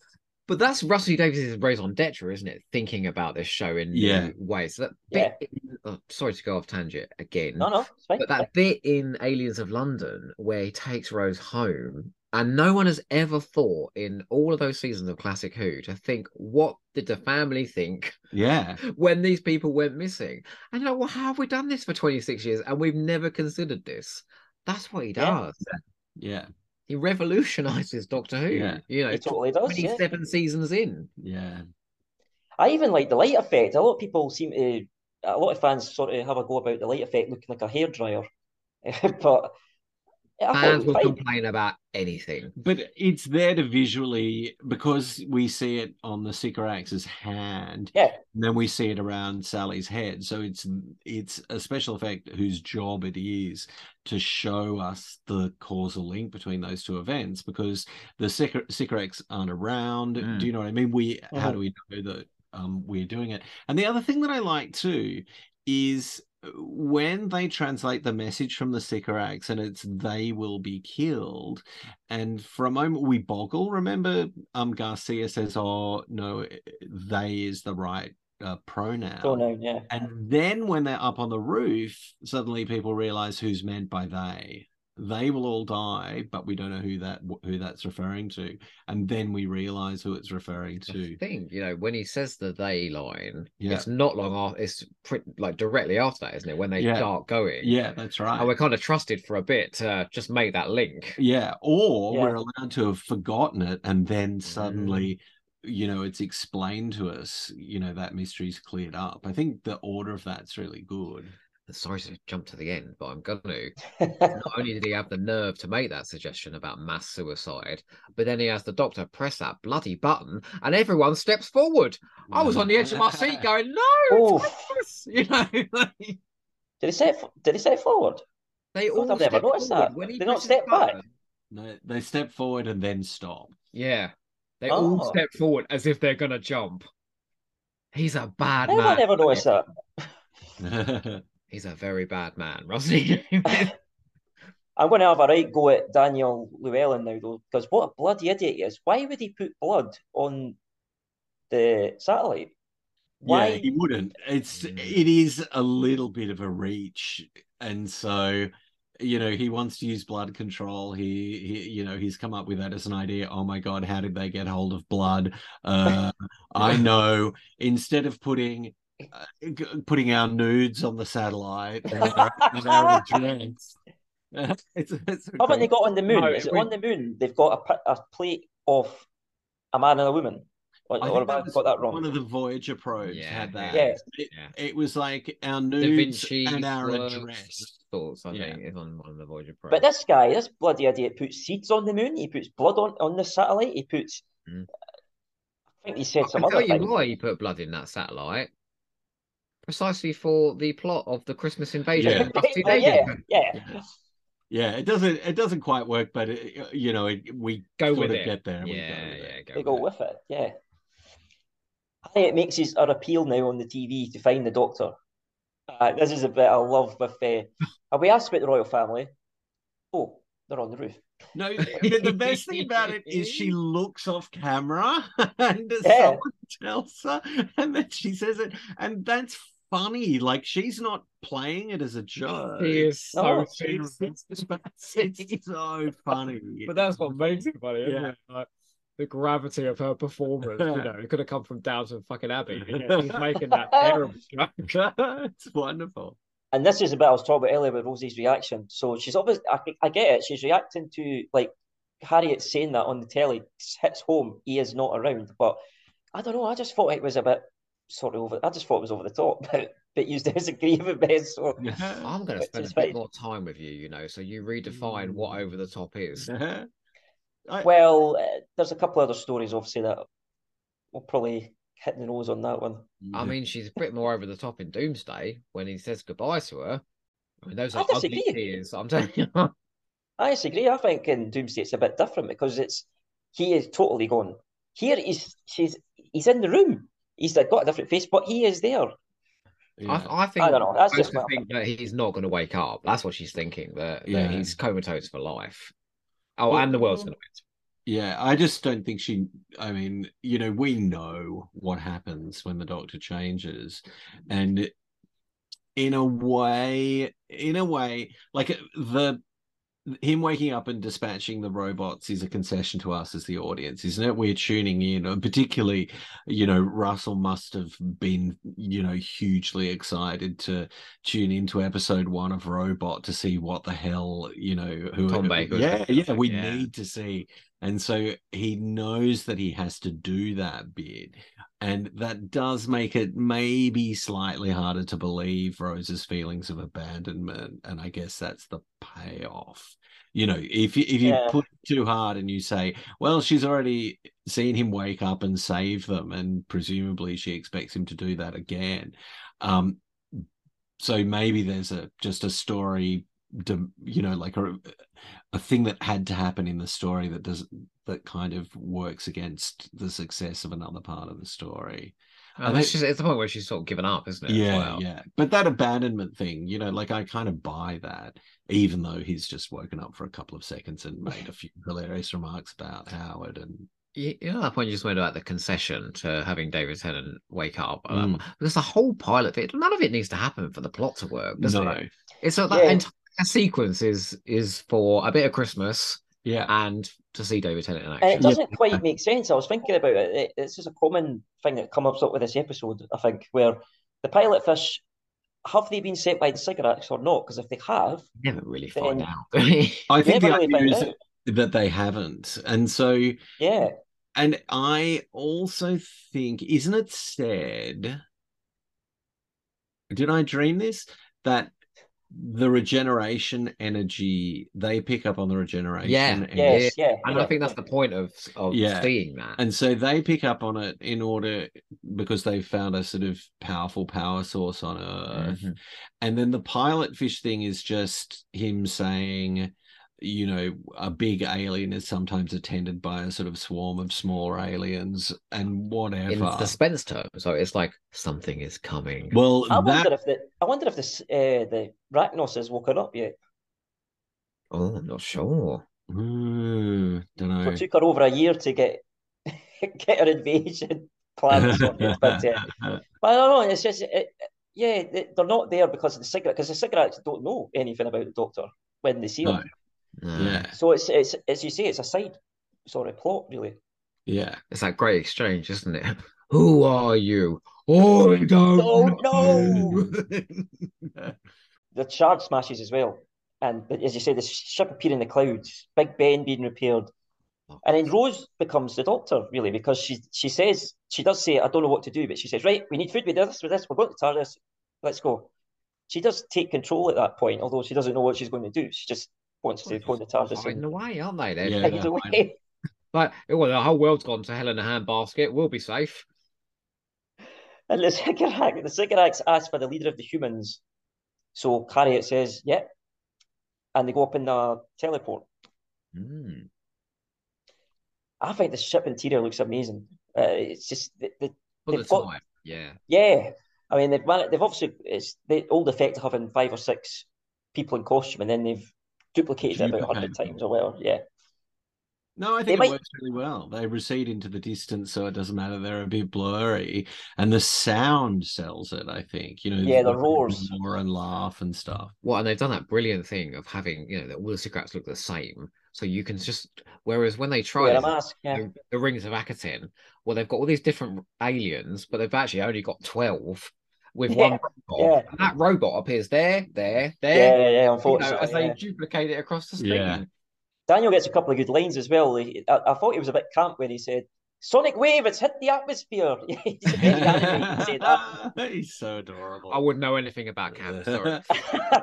and the bit obviously where the Sycorax takes his mask off, he says, "Oh, they might be like us, or not," because Ah. of course they're not.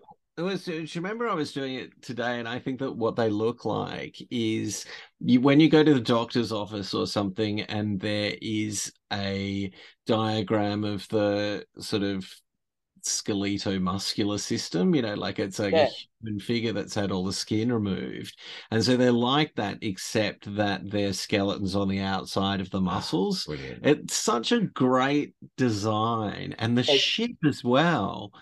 Like uh, that early, that whole RTD era, the ships look really distinctive. We started listing them all. The Web Star, yeah, that Yeah, funky looking uh, flying saucer in Partners in Crime. I even mean, the spaceship in Aliens of London World War Three that the but remember the Judoon ships that were the big cylinders and Well, do you remember we're going to take, we're going to reclaim the Earth with the Vinvocci tiny little cruiser. Yeah. But I think all of them do that. And the other thing that he is careful to do that I think is the sort of thing that like I would have liked as a kid is to give the aliens different ways of killing people. You know, like Yeah. it's Mhm. And so the Sycorax here where you end up with the smouldering sort of pile of bones. oh, and- that is fantastic. They've been We've got to watching The Last. Outpost. Did you notice? They've Yeah. been stealing their electric whips off the Ferengi. that and uh, Indiana Jones with the whip. yeah. You know, you said about the Sycorax, the faces. In Yeah. Horns of Nimon, the original concept was that they had those dreadful ball heads. And And then they chopped them off, and there was something scary. As well, I think like I th- he's leaning into that a Mm. bit here because we're Yeah. going. They're reasonable, but a bit ropey masks, and then they take the mask off, and that incredible makeup's underneath. And it's like this is what we can really do. But it's know? also the traditional Doctor Who thing of having a hero alien who has all the makeup yeah, on, oh yeah, and the rest of them just He does all the talking. cheaply wear masks. and the hero alien that does all the talking. Yeah. Yeah. It's like Hellraiser in reverse almost, where it's got the muscle, as you say, and then the bone on the top. Oh, did you have to bring dream up design. Hellraiser? So. Pinhead is responsible for many of my childhood Ah. nightmares. oh, remember that? Uh, Thank you. well, Clare Higgins is in that as well, remember? Terry Mm. Farrell's in one of the. Oh, sh- Yes, See? yes, yeah. This is back before she could act. Jackie does bring bags of food to the TARDIS. That is just wonderful. She comes out and with this about four or five bags, and they're like, "What are you doing?" When they're they're doing all the hard work, pulling the doctor along, and she just goes, "Well, you said you wanted food," which is brilliant. I just her being uh, left outside is a bit of a shame. Oh yeah, I mean, I, I was thinking that. Uh, what would Jackie have been like if she had met the Sycorax? Yeah. Just Gorby, imagine? uh, I mean, I think it's fantastic though to save her first trip in the TARDIS for kind of her last. Yeah, that we don't do everything oh, in this That episode. joke. My mum's still here. trip. What's saying? Step on Mars, I'm gonna kill you. it's so good. Sycorax said though that half are going to be sold into slavery. I wonder what would happen to the other half. I'm assuming they would just be controlled. Oh, they got a line in the sex trade, so they're all off Do you think? I just think they get murdered. no, they get left behind to enjoy the extra space. I think. Oh, yeah. that's very quite magnanimous of them. Yeah, yeah. yeah. That's a good. That's a good and- thought, actually. Yeah, we could Yeah, do with. no, more, no more queues at the post office. The benefits up again, can't we? yeah, Less right. people to distribute the money amount to. Oh, this government would still make our life hell. Yeah, them out. that's true. That is true. Still, he still needs to murder the prime minister and the president. Yeah. Yeah. It's a government in Australia. They can't be as bad as the UK, are they? No, we've uh, we we've got a Labour government at the moment. Oh. Ah, They're still bad. I mean, in we've looked over ways, in but- your direction recently, you know, uh, enviously, Yeah. but now we've got another reason to do that. Mickey's a bit stupid now because he tries to put the TV the TV on, and neither of them think, "Wait a minute, that might alert the spaceship up there," and the TARDIS gets transported up. Mm. Oh, is that how it works? Yeah. I hadn't thought. Yeah, he, put, he says, "Oh, he's got a TV, hasn't he?" And then presses a button, and then they, they register that it's alien Yeah. tech. But Silly you know, Mickey. you know when Mickey the the TARDIS idiot. He is an idiot, but we love him. Um, you know, you know when the TARDIS transports onto the Sycorax ship, and Yes. there's that mad panic to shut the door. Mm. There's Yes. a intensity to those scenes, then, isn't Yeah. there? Yeah. I feel like everyone's genuinely convinced they are in deadly danger. You know, It's oh, really good. the way Harriet grabs Rose, doesn't she? And My sweet thing. Yeah. or something. Oh, yeah. Oh, yeah. Yeah. It's a genius idea, though, that the tea is going to help revive the Doctor. So, of course, the tea we see spills, and I just, Yeah. just only Doctor Who could do a thing like that, and that's why we love it. There's Tea nothing more revives the Doctor. Yeah. Yeah.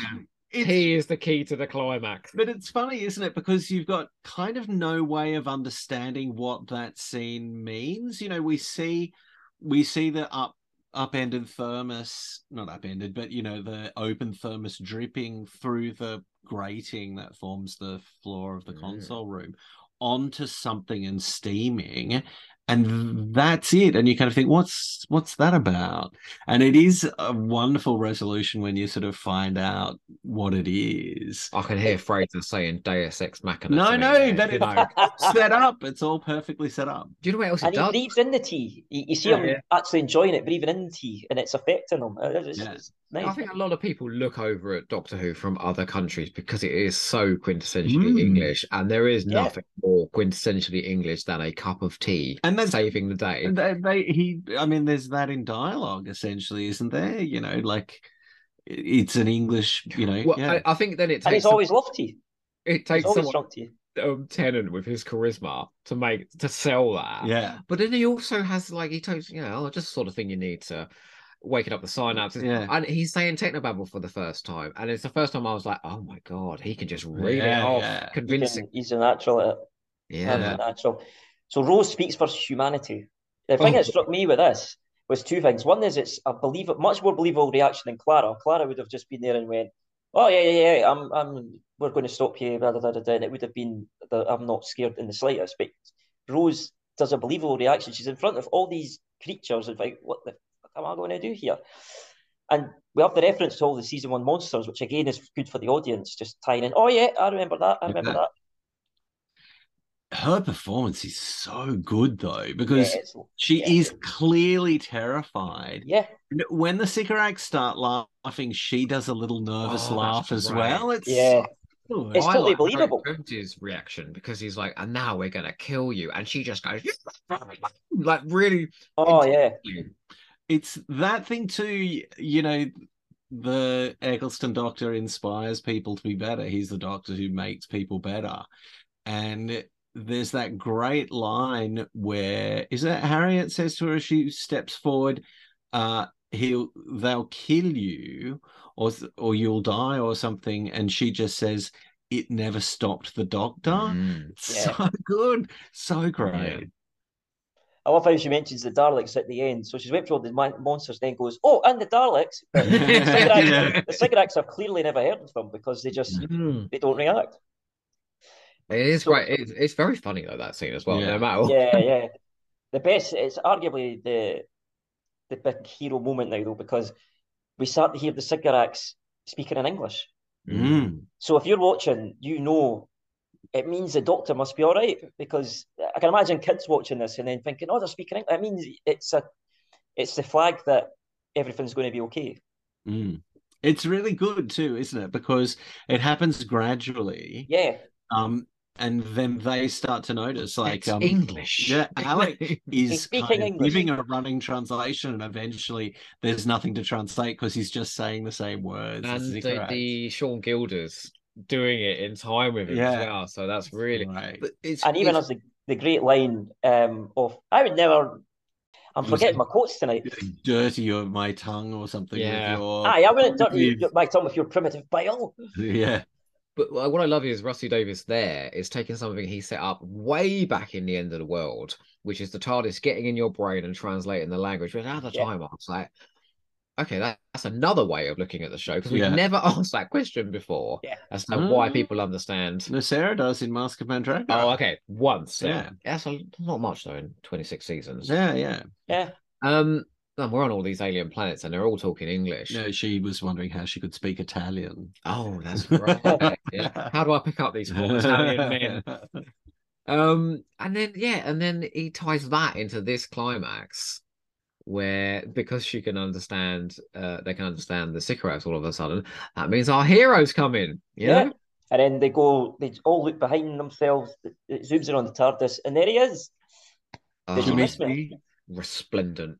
The "Do Brilliant. you miss me line is stolen from Buffy Yes. Is it? That's that when when she comes back from the dead. I think so Mm, but yeah. and you know Russell has watched Buffy obviously because sure. it's all over series one and two um but it's just magnificent isn't it it's Yeah. so good so I mean, good. I mean, he shows off every facet that you could possibly want from a doctor. You know, cheeky and funny and smart and personable, and He's questioning himself and facing up to the monsters. And he even quotes the fucking Lion King, which I love to pieces. It's an absolutely fantastic introduction. The whole "this is your life," the fact he makes a joke about being ginger and not being ginger again. yeah He's completely the doctor yeah from from the off. It- like some of the other doctors, it takes a couple of like Capaldi. You take a couple of stories. I thought anyway yeah to get to To be really I get don't him. think Capaldi is even certain if he's the doctor or not. You know, but as I mean, I mean the character, not the actor. Yeah, yeah, Yeah. But right from the bang, he's the doctor. Mm. And it's that Tennant thing, just how verbal Tennant is. Like, I don't think anyone else in the role is as verbal. And you see, you know, he ends up writing to that with things like Midnight, but here, just giving the Doctor a big, long speech and just relying on him to be charismatic and commanding and entertaining, and particularly making us wait 50 minutes for that Yeah. is genius. It's so good. The best bit of this whole scene for me is the moment he has with Harriet, Mm. and he says, when she's thinking that it's obviously not the same man, all you were uh, concerned about was your mother being in a home, Mm. and she just goes, "Oh my God!" It- it's just this beautiful moment they have. Well, and then when they beam down later, she goes, "Absolutely the, The same, same man." man." Yeah, Because and gives you him a big hug. party piece. I like the moments of darkness in this as well. So, like, Yes, not only is he very funny and very charismatic, but you know, he had you know, no second chances. It picks up the sword straight away. He pushes that button. Now he knows nothing's going to happen. We don't know that. So for a moment, we're like, Doctor, what the fuck are you doing? Like, you know, there was part of me that wished though that a bit more of this fun that we see in this first scene was there at the end. By the end, we know that bad things are going to happen to the Doctor. That's just what happens in the series now. And Mhm. But in his last couple of stories, you know, this sort of pain man, victorious. yeah, and all this pain. Part of me did think I wish they had kept just a little bit more of this sort of fun side of him. Um, He becomes a bit too serious and too crying and such by the end of his tenure for me. But Well, they try, don't they? They try and do it. They've got that sequence at the beginning of the end of time where he comes out and he's got like the boa Yeah. and the Hawaiian shirt and he's You cracking named it jokes. Galaxy Allison. Yeah, but it's just it's a total front, mm. isn't it? And then he has the scene in the cafe with Will, and that's what he's going through. But I mean, I think there's an indication here that that's a front, and it it's not the only place. But Yeah. one of the things is, and it's both of Russell's doctors are a performance. And Mhm. I've again, I've said this heaps of time on, times on Flight Through Entirety that That's what you do, isn't it? You're wounded, so yeah, but Yeah. in, in the same way that Russell is a performance in a lot of senses as well. Mm. because all throughout what like one of the great glories of this era is that we get to know the production really well and one of the things that makes me so excited about the new show is that you've got jane tranter julie phil and russell all back and we're going to hear from them. And remember that Russell's shtick is everything's marvelous, Marvelous. you know. and it, and we know from Russell's own writings, you know, the stuff that he's written in Writer's Tale and so on, that that he struggles with all sorts of darkness and yeah, Yeah. and you know personal difficulty and stuff. he's a last minute writer on yeah, it, yeah, it him reflects booze and real fags. life. It reflects your life because, in a way, everyone puts on a front. Yeah. But I mean, the, Yeah. the fact that the Doctor is a performance, I think, is really peculiarly Russell. Yeah. And, and we get that here with that no second chances, I'm Mm. that kind of a man. And that seems to be what the Doctor is, you know, once we drop the sort of comedy performance. I will say that I don't think that seriousness really hits until Waters of Mars. I think he's he is fun. Like there are Yeah, yeah. but he's fun throughout two, three, and four. Oh, yeah, but I think even in New Earth, when he threatens the cat nuns, he's pretty, you know, he's pretty frightening there as hmm. well. And he's never more frightening than the end of Human Nature and Family of Blood. I think he gets better as well with the darkness and the. I remember saying this on the New Earth one, where in New Earth he does. He's a bit too much teeth, if, if you Yeah. catch my drift, and he gets better at those dark moments as he goes on. But for him, the actor, and him, the person, he's just finding his way into it at Yeah. that point. To be fair, so But talk about hitting the ground running. oh yeah, yeah, oh absolutely. Um, I also think that hero moment of giving him a sword, like the first big yes, alien defeat is a sword fight. That's so great. It's The- swashbuckling. It's really physical. Um, you know, it's it's thrilling. It works with the Sycorax because they're a race of wizards. You know, like the whole thing fits together with the aesthetic of the episode and with proving that the Doctor's a hero, uh, because the hero bests the villain in a sword fight. And what I love there is how much Russell subverts what you think is going to happen. Because you're like, okay, the doctor's out. He's having an amazing sword fight out on that cliff or stroke spaceship. Mhm. Um, and then his arm gets, no, his hand Oh. gets cut off. Ah, his arm I gets remember cut watching off. that and I was like, what? What's happening? yeah, yeah. Uh, but then that ties into the magic again, doesn't it? Because Mm. they're absolutely horrified when he grows the hand with the regeneration energy. And then it's it's the big speech about, you know, go away and don't come back. This place is defended, blah blah blah. And then he kills him when he goes after him. Mm. It's great. It's I, I just like there's never a predictable path with Right. Russell. Yeah, No. yeah, yeah. Always surprised. Yeah, the, before that we had the big, great big threatening button. I mean, Mm. only what just Button. it isn't, you know, a complicated machine or whatever. It's just a big button, simple. That's all you need. And the taste, you taste the blood though. Yeah, that's gross.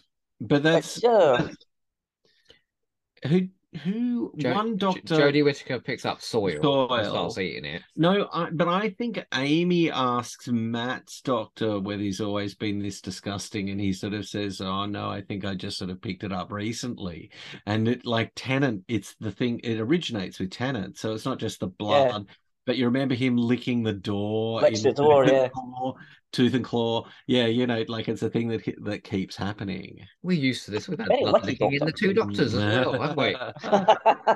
Jacqueline Pearce all over the floor licking up Colin Baker's blood. He's totally right as well about the hypnosis that because I thought I'd look this up. You can't kill someone with hypnosis because if they don't want to do something they don't want to do, it won't. So it has got some basis of truth. This whole That means that Rusty Davies is a magician then, because he's made us believe it's going to happen. But- yeah, I love just even the phrasing of that is a very Yeah. Russ thing. You know, you can hypnotize someone, but you can't hypnotize them to death. Like uh, we've all heard many times the thing that you know you can't hypnotize someone into sort of harming themselves or whatever. But the hypnotize them to death is such a good Mm. phrasing of that. Yeah. It's, uh, it's just clever. He's clever with words, and so he and uh, David Tennant fit really well together as writer and you know actor. And I wonder- basically the uh, the big red button that features in this story is far more effective than the big red button that appears in Journey to the Center of the TARDIS. Yeah. Oh, the eye don't get me started on that. at that point. Don't get me started on that episode. Um, Oh, well, the randomizer's a cruel beast, you know. It'll come up one I, day. I know, I know it will, and I'm not looking forward to that. I'm one. waiting. That I'm, I'll be waiting for the call, Dave. we can both absolutely savage it to death. Great. I wonder what the doctor called the Sycorax leader though, because he calls them Galras Taraptak or something. Something Klingon. Klingon. yeah. Klingon. Klingon Is it a means translation of Klingon? I don't know. Big dork. It's just a load of consonants, isn't it? Yeah. Yeah. It's space language. And it's I a just bloody like good big fella. Big fella, yeah. big fella. I like that as well. I love the fight. But the, the swords Mm. are clearly heavy and they work heavy in real life. I think it's very well directed. And they have the bit where it slows down, the cinematic moment where it slows down with them going "Ah," at each other. There's a wonderful shot too where they're it's mostly the sky and they're Yes. really tiny in the frame. That's a great shot. I'm going to try and make you both say something at the same time now. This is an untitled Star Trek project reference now. Okay. Yeah. But where do they go? They go outside. They go Oh. outside. They go. Sorry, I was too slow in the uptake. Very bright Christmas Day. Obviously, it was filmed in July, but God, I wish I had a Christmas Day sky looking like that up here. God, unheard of. We have that every year. It's always like 32 Yeah. degrees and stuff. Too hot to eat anything. It It's was so bloody cold this year. It was, we were almost all in cryogenic suspension. it's not quite as bad as the Runaway Bride, where it is Yeah. hot when they're, when they're shooting it. Uh, David Tennant's even getting a sunburn on Yeah, that one. yeah. You can see it on his face. You know, It was a good year. It was a good year. it was a very good year. So his hand gets cut off, like we said, and Time Lords seem to have a strange sort of pain threshold or not pain threshold. It doesn't. Maybe it's the regeneration energy. It doesn't react to. yeah. Jodie falls through the roof of a train. Yeah, she falls. Yeah. I like it. It's typical Doctor though, saying, "I'm not going to kill you, but just say that to everyone that I've won." Yeah, okay, right, big fella, right, we're done. yeah, yeah, yeah, yeah. And Mm, Harriet Jones just says, "Bravo!" Mm-hmm. Which is lovely. I love when he goes great. into the fight at the end after the hand regenerates and saying, I mean, you know what sort of hand this is? It's a fire. Fire in hand, yeah. So, So good. so cool. I mean, the Satsuma thing is a bit dumb, but it's funny, and who cares if it's a bit Yeah, dumb? yeah, It's I an just edge to it. I I love how the a floor great breaks. to a great joke. I love how the floor the, the floor breaks. He's sits standing there and then you just get ah. Double standards, though. We murdered somebody, and then he has to go at Harriet Jones for murdering people. yeah, yeah. I mean, he got them to go away with words, didn't That's he? true. He got them. He he gave that the it is defended speech. and Yeah, that, that's the next bit. He's defended. Yeah, Yeah, But I suppose he does say no second chances, and he doesn't give That's Harriet it. Jones a second chance, does No. he? And that comes up again and again. Obviously, with Tennant's Doctor, this it's defended one chance only. yeah. But at Mm. least one chance too. Remember the Yeah. Sirens. You know they get a chance before he goes to blow them up. That's why I think Last of the Time Lords is so underrated, you know, because for once it isn't the Doctor.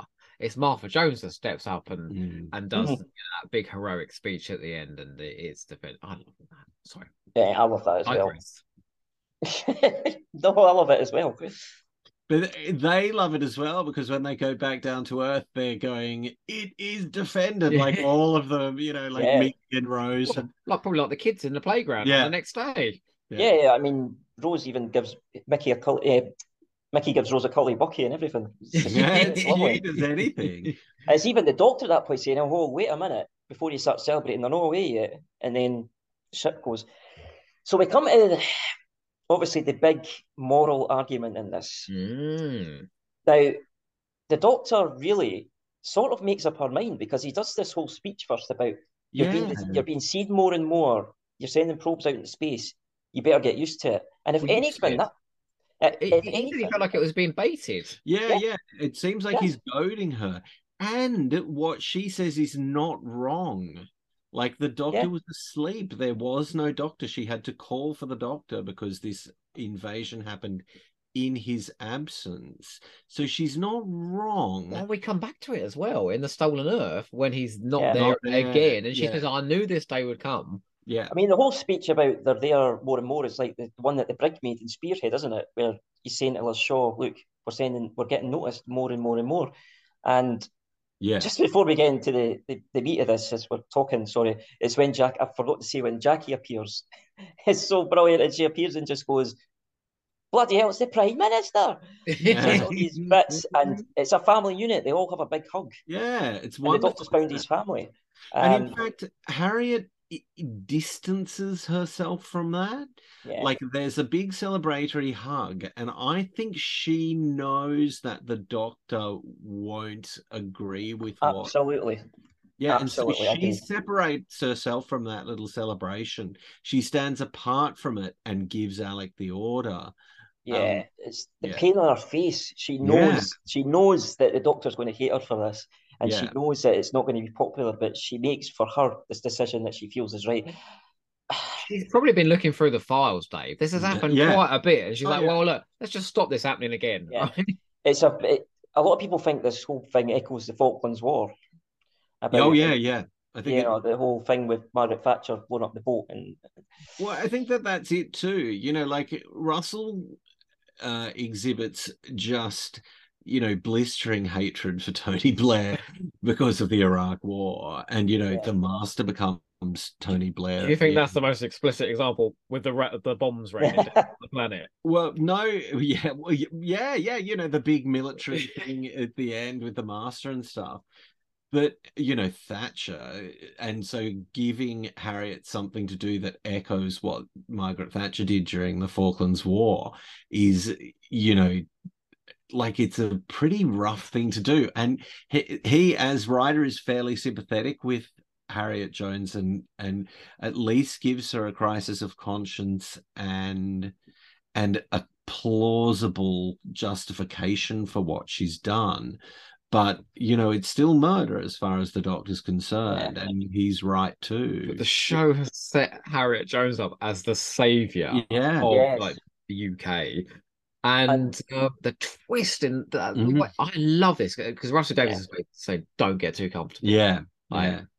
and the after effect. It's like it's like when Sylvester McCoy and Remembrance said, if you put a pebble into a lake and you see the rupture, the you know the waves coming out from it, the everything that comes from this moment in the next couple of series comes to this moment because Mm. Mm. getting rid of Harriet, as happens, sets the chain of events up that causes all the. So he's he's probably responsible for more murder than Harriet Jones was at this point because of his decision. Is it the right decision? Um, I think the Doctor's being. I think there's a bit of self hate here because he's remembering the time war and decisions he's made. So I think Yeah. we're leaning into that a little bit. You Well, can I see Harriet's point of view. Yeah, well, the show presents Harriet's point of view, and it's a reasonable thing. And it Yeah. justifies it in the Stolen Earth as well. I think. Oh, yeah, Yeah. no, I, I, yeah, but I still think that you know, there's something about being the person that you know uh calls for you know that weapon to activate and kill thousands and thousands of people, and we aren't permitted to forget that at the end of the episode Mm. either because that thing about the snow so so i think that we i think we should conclude that she's done the wrong thing um but You know what the problem is? I definitely remember watching this, and b- before we get to Stolen Earth, when we watched this and it was on, there is, I think, with a lot of people when they watched it, this conflict of what camp are you in? Because you can see both sides of the coin, and Mm. that's And- deliberate like and they're that is absolutely protected. deliberate. that's good drama. Yeah. That's That why we're talking drama. about it now. Yeah, Yeah. and and but from the doctor's perspective, obviously it's well, they're they're leaving. They're going to probably tell everyone, look, they don't were it, so why leaving. earth- That's what he says. Well, yeah. I do, I do, I think he is a steaming hypocrite, David Tennant's doctor. A lot of Oh, I, agree- I agree with that. has just well, committed yeah. murder. You know, like Yeah. But as you say, you can see it from Carrie's point of view because he was not there, and and it's it's a big moral. It's just a bloody brilliant moral dilemma. I, feel, I just think we think that the story is over at this point, yeah. and we're all relaxing into them, all hugging and all of that. Yeah, And this hits. Yeah. bang. One extra surprise. Although I will say one thing to you, Dave. yeah, Just five little words. Yeah. Oh no, six, Six. actually. Don't you think Fraser's opinion seems Mm-hmm. higher? um, Fraser, I don't Some mean of them. it. Some of them.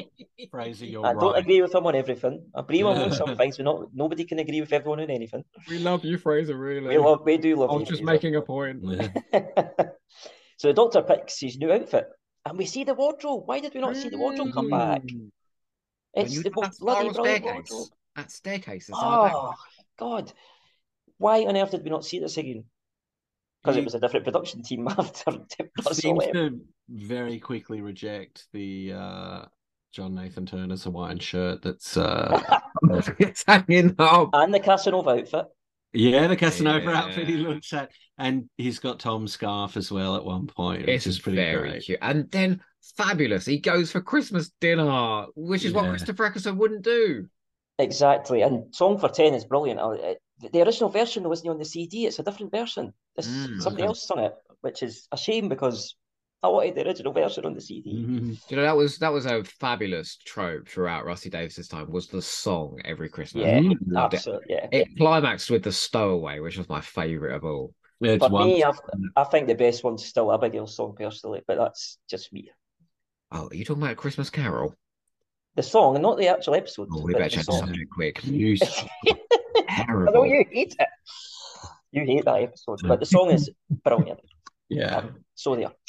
But it's another thing that Russell does to the show that makes it seem more expensive, and it hasn't been done. Mm. You know, Moffat does that really terrible Englishman in New York thing for Angel's Take Manhattan, yeah. which is such a dad core choice of kind of song. But Russell, who's a little bit cooler than Well, we, got, Moffat. we got Toxic playing. Yeah, yeah, and that makes the show seem more expensive because obviously licensing music like that is actually expensive. I feel like there's Yeah. a point to be made there, though, you know, because I watched a documentary last week about Billie Piper, and her and Britney Spears were head to head in the charts one year with Toxic and one of Billie's songs. Yeah. So Really? the fact you, Rose Tyler almost died going out to Toxic. I it's And the love Christmas dinner scene, as we've said, is just wonderful. So Jackie does great. herself up. Jackie Yeah, yeah, up. she's got extra hair or something. She's really gone to It's some. a lovely montage. Just Yeah, it's Mm. terrific, isn't it? And it it's the Christmas thing. I mean, you know, Moffat will do it in his first Christmas special as well. We'll have the Doctor have Christmas dinner with people. But I mean, this is Rose and Mickey and Jackie, and we had Eccl- we had Eccleston's Doctor reject it. I don't think we feel warm from a set of regulars like this again. No. Not like No, this. No, I don't think I so. agree.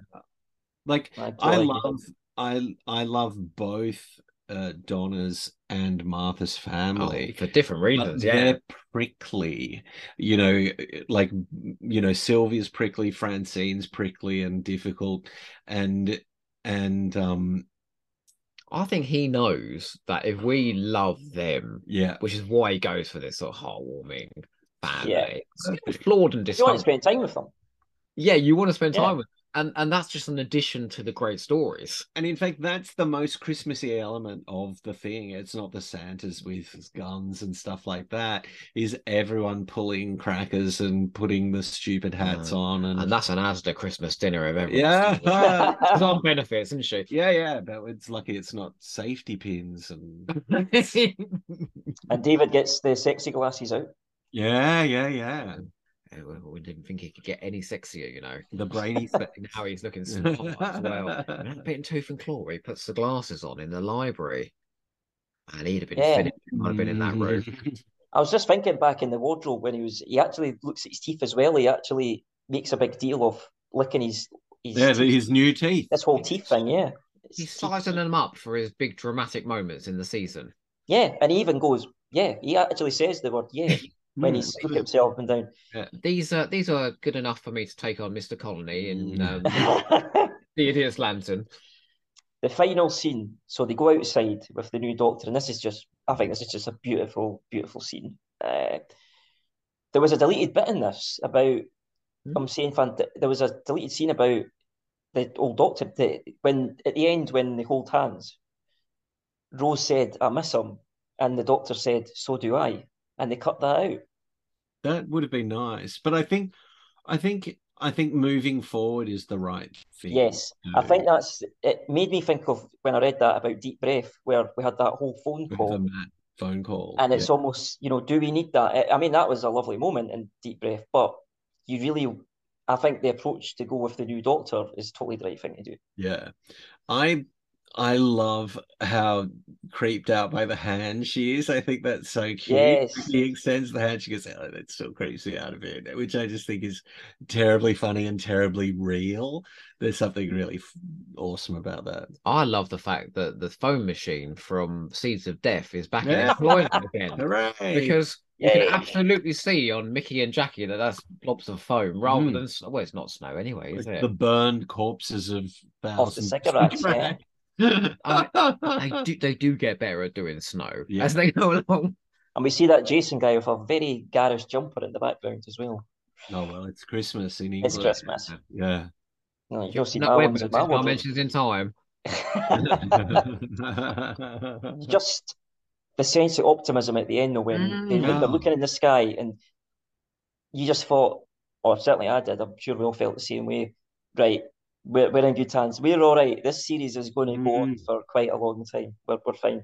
Do you know, and I absolutely felt it here. He's so good. I never lost that feeling for the first four series. It, every year, I was Mm. like, you Mhm. know, we, we went into the season and you end that first episode on a massive high. The, the season's end Yeah. with a big cliffhanger. Right, we're going into the next thing. Mm. You know, he's so good at pushing the show on. Ah, it's terrific. Yeah, Yeah, it was a new golden age ahead of us. Yeah, it, it literally was. I Until he gets brought down. Um, History repeats. Yeah. And after the trailer for the next series, that was the end of the episode. But Mhm. if you might have been, did you play the Attack of the Graske yeah, after Yeah. that? Yeah, I did as well. We didn't have it. I think I how did I see it? I can't remember, but I never played it interactive on a sort of red button thing. We didn't have that. And then eventually, is it is it um extras like um maybe it did turn up. I can't remember. I think was it on was it not on a, a DVD? I think it might have been on a DVD. Yeah, because I never Uh, played don't it. as a- was it a game then? I never played it as a game. Yeah, it was a red button extra. Yeah, it was a game, you yeah. Used your remote to Mm. um, to you know do the thing. I don't think it's on the DVD. I might be wrong. I can't remember. But, uh, I mean, but it, yeah, I think everyone. introduced us to the Graske, didn't it? So then we got Jimmy Vee in for every trickster episode of Sarah Jane Adventures, Bannakaffalatta. Oh, Every he's up here, isn't he? alien we ever had was He's Jimmy up V. here next week. He's one of And the. he was the Stovox Blitzer in. Uh, the- Yes. Was Yeah. he? Yeah. Oh, no. Wasn't he in the He is- cartoon? Yes, yeah, that was him as well. Now he's up here next week for a uh, sci-fi con in a week's time. I'll tell you what, though, he's one of the most expensive people to get an autograph from, so I've not bothered. Is he? How much is he? He's cost he, he charges fifty pound. oh my goodness! What for a photo? Well, well, I think it's for um, Autograph and photo. autograph and photo. I think. Where Wait most the others are about half price. Wait and I'll get a selfie with him. Be free. Stealing. Yeah, no. It's the only way to survive these conventions No, sometimes, you know. enough. a couple of other things I found out, little tidbits. Freema Agyeman auditioned for Sally. Did she? Wow. She could have been three things in Doctor Who She there. could be three heads in Doctor Who. I think she'd have delivered that exposition a bit better as well. Yeah. We don't see Sally after she goes up the roof, do we? She's just. She yeah. Yeah, she sort of disappears after that. Mm. Well, at least she survived. Well, I think we don't go back to the UNIT base after Harriet goes up because we're following her. We don't need it anymore, do we? Don't need it anymore. In earlier drafts, Jackie did dash to the chemist for things to cure the doctor, including shampoo. So we're going to see Jackie going to the shops and a much more. In fact, she had a lot of stuff cut out. in I think that, that that particular one was a sensible exercise. I'm not sure the story needed that. like uh, typical of the new series, they always cut out the good character bits. So there was a bit with, there was a bit with Jackie where she said when the thing was on the telly about the Mars probe, God, I feel earthbound. They're sending out spaceships. What about me? I'm stuck at home. And uh, Mickey, of course, there was the thing about the accent was cut out as well. Mickey Yeah. would, would have said to Rose, because Rose was querying why his accent changed, and Mickey was going to say, maybe he got off you, which was setting up, you know, that this idea of he just took it from Rose being with him. Do you know, I Um, I, um I went to a convention uh where there was Jamie Mathieson attending, Yeah. and he was talking about Flatline and how there was a ton of extra character work in Flatline, which made sense of some choices that are made in the plot, and because it was overrunning, they refused to lose any of the plot, so they took out all of this character stuff, and it, it, it- to the point where it was so frustrating because it was like, well, the motivations of my characters make no sense now within Yeah. this plot. So I think that is what they take out. Well, I mean, I think it depends. And here, I think one of the things that you would lose is just the propulsiveness of the plot and Yeah. the urgency of it. Yeah. And I think, Oh, it's savvy here. yeah, yeah, yeah. I don't think we need to see Jackie buying shampoo. No, and I think all of those characters by this point are so well characterized. Like all Yeah. the people, all the returning guest Mm. cast, we know them so well uh, that that we can probably cope without some of that stuff. Yeah, I agree why uh, these bits are cut. It's just a shame because some of them are really the good lines. Well, it's Like, uh, isn't it? So the scenes Yeah. are amazing. Yeah, Like when Alex said you killed them, the doctor said, "Shut up!" Oh, blimey, this rudeness thing's way out of control. Sorry, things like that. just you don't need it, but Yeah. it's and um, the, the doctor at one, but they also cut out a lot of stuff when the doctor was actually talking a lot during the sword fight, and they felt that they should cut it out because, of course, it's action scene. Why Yeah, never yeah. start it?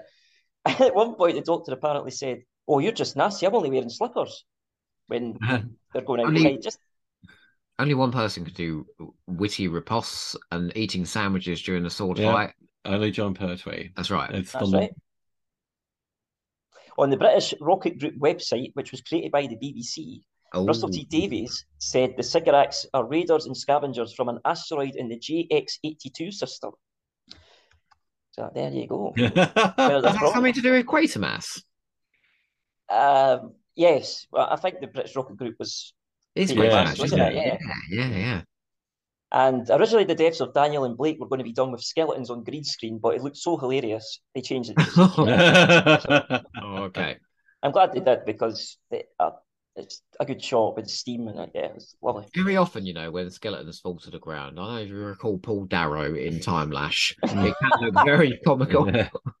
I think I think that Yes. you know you've got the Dalek shooting beams that make people's skeletons visible.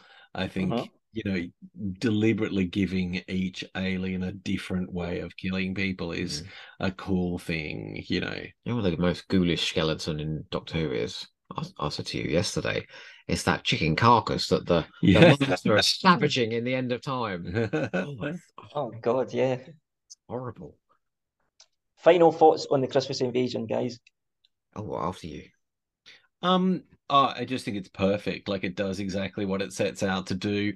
It's learned heaps of lessons from 26 years. Well, not 26 years, but you know, introducing a new doctor over and over again. It's learned what works. Russell knows all of that stuff so well.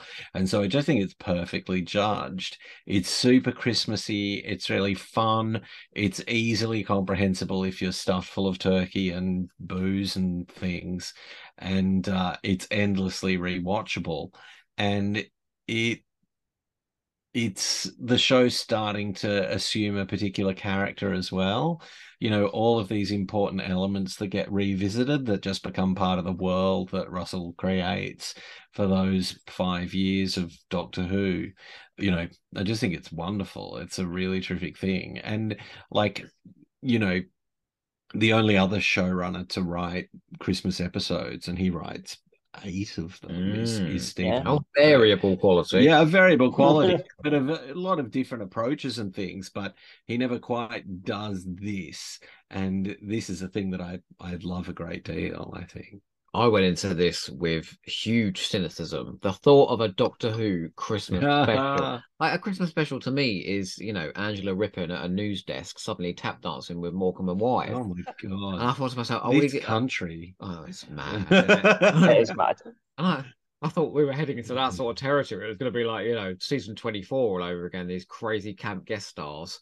And what he presents instead is this massively epic Independence Day esque alien Mm. invasion story, which looks really, really good, but also focuses on my new in to Doctor Who, thanks to Rusty Davies. I think in the classic series, my in was the plots and not the characters. And within one year, one Mm. season, 13 episodes, he's managed to make the my favorite thing of Doctor Who the characters and telling the story through Rose and her family and her boyfriend.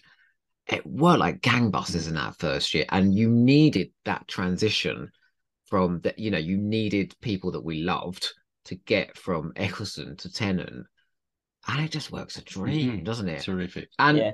He doesn't forget Christmas, the the hilarious Christmas tree moment. Mm-mm. like it's really, really funny as well. And it's scary and it's heartwarming and it's surprising. The bit with Harriet Jones at the end. Okay, it's just got everything. I just think Rusty Davies's Doctor Who has everything I want from Doctor Who. Yeah, me too. It's just thoroughly enjoyable, and Mm. Jackie steals the show. Yeah, Just Very absolutely steals about- the show. She's superb in it. Mm.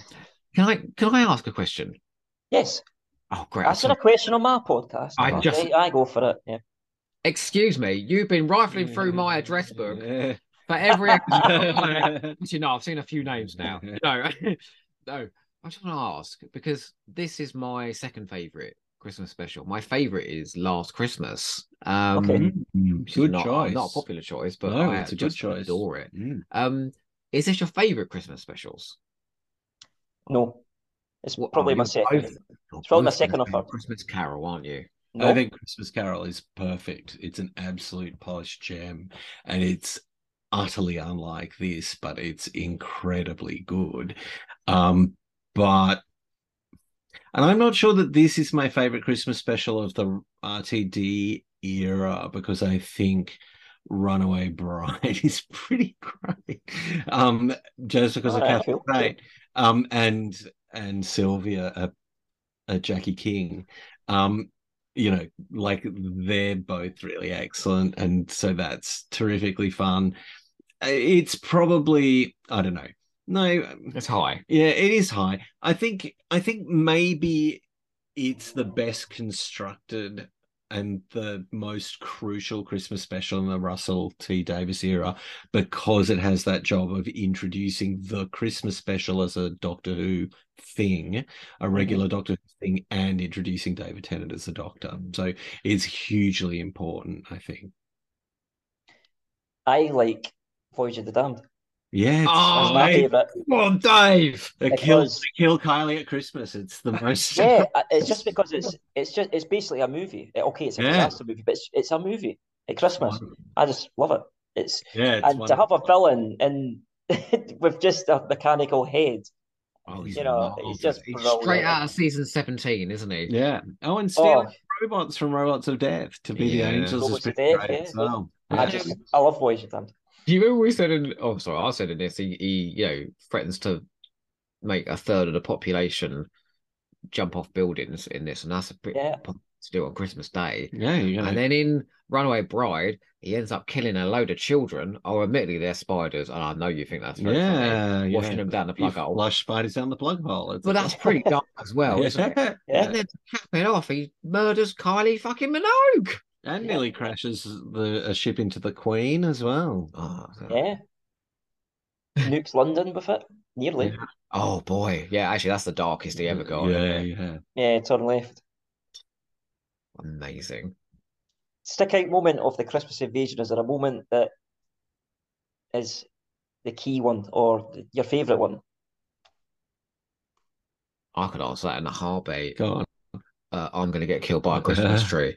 I mean, I just it makes me laugh every time I see it. I post it every year. I just love. I just think it's so absurd, and I don't know. I don't know anyone who doesn't like that So yeah, it's great, Yeah. isn't it? I I think that it's the it's David Tennant's final emergence after 50 minutes of waiting is perfect and kind of any more or any less David Tennant would have been a mistake. He times it absolutely perfectly and manages to just establish that character completely in about, you know, five, ten minutes or so. And I guess that for me, that's the most fun. Him just coming out and being incredibly gobby and stuff. It's terrific. What about you? For me, it's the that final moment where he looks up at the sky and says, "That way, oh. no, we'll go that way." I just Yeah. absolutely adore that moment because it's just the optimism of Mm. right, we're in safe hands, and where are we going to go? And then, of course, you get the trailer and you see where they're going to go, Mm. and you're all excited. Will you have a word with Simon Hart and Fraser Gregory from them, please, then? Because they really detest the Tenth Doctor and Rose being happy. Well, I, I like it here, but I think it gets too gushy gushy in season two as it goes on. you know who loves it? Hey, Stephen Bozavinsky. Yeah, Yeah. Steve, Stephen B from New to Who. It's one of his Ah. favorite things because he just thinks it's a, a weird galaxy spanning love story, you know. And I, Doctor Who hasn't done that before, and I kind of like it too. Like, uh, I, I like it here, but even in New Earth, where they have that scene where they, oh, I love this. Oh, come on, just shut up. Just get on with the story. I'm just, yeah. Don't worry, they it's too much pay. They pay for it at the end of the They do pay for it. yeah.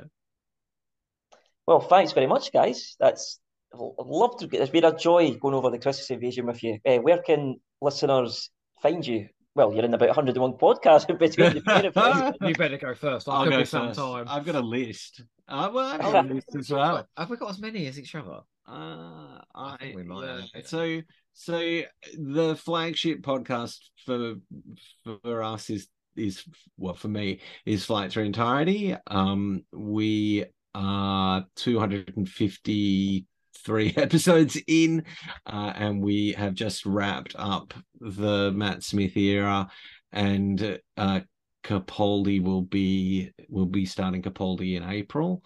And um, Anybody who doesn't like the Peter Capaldi era, give it a listen. And Yeah, I think yeah. they might change your mind. Mm, no, we're super positive so far.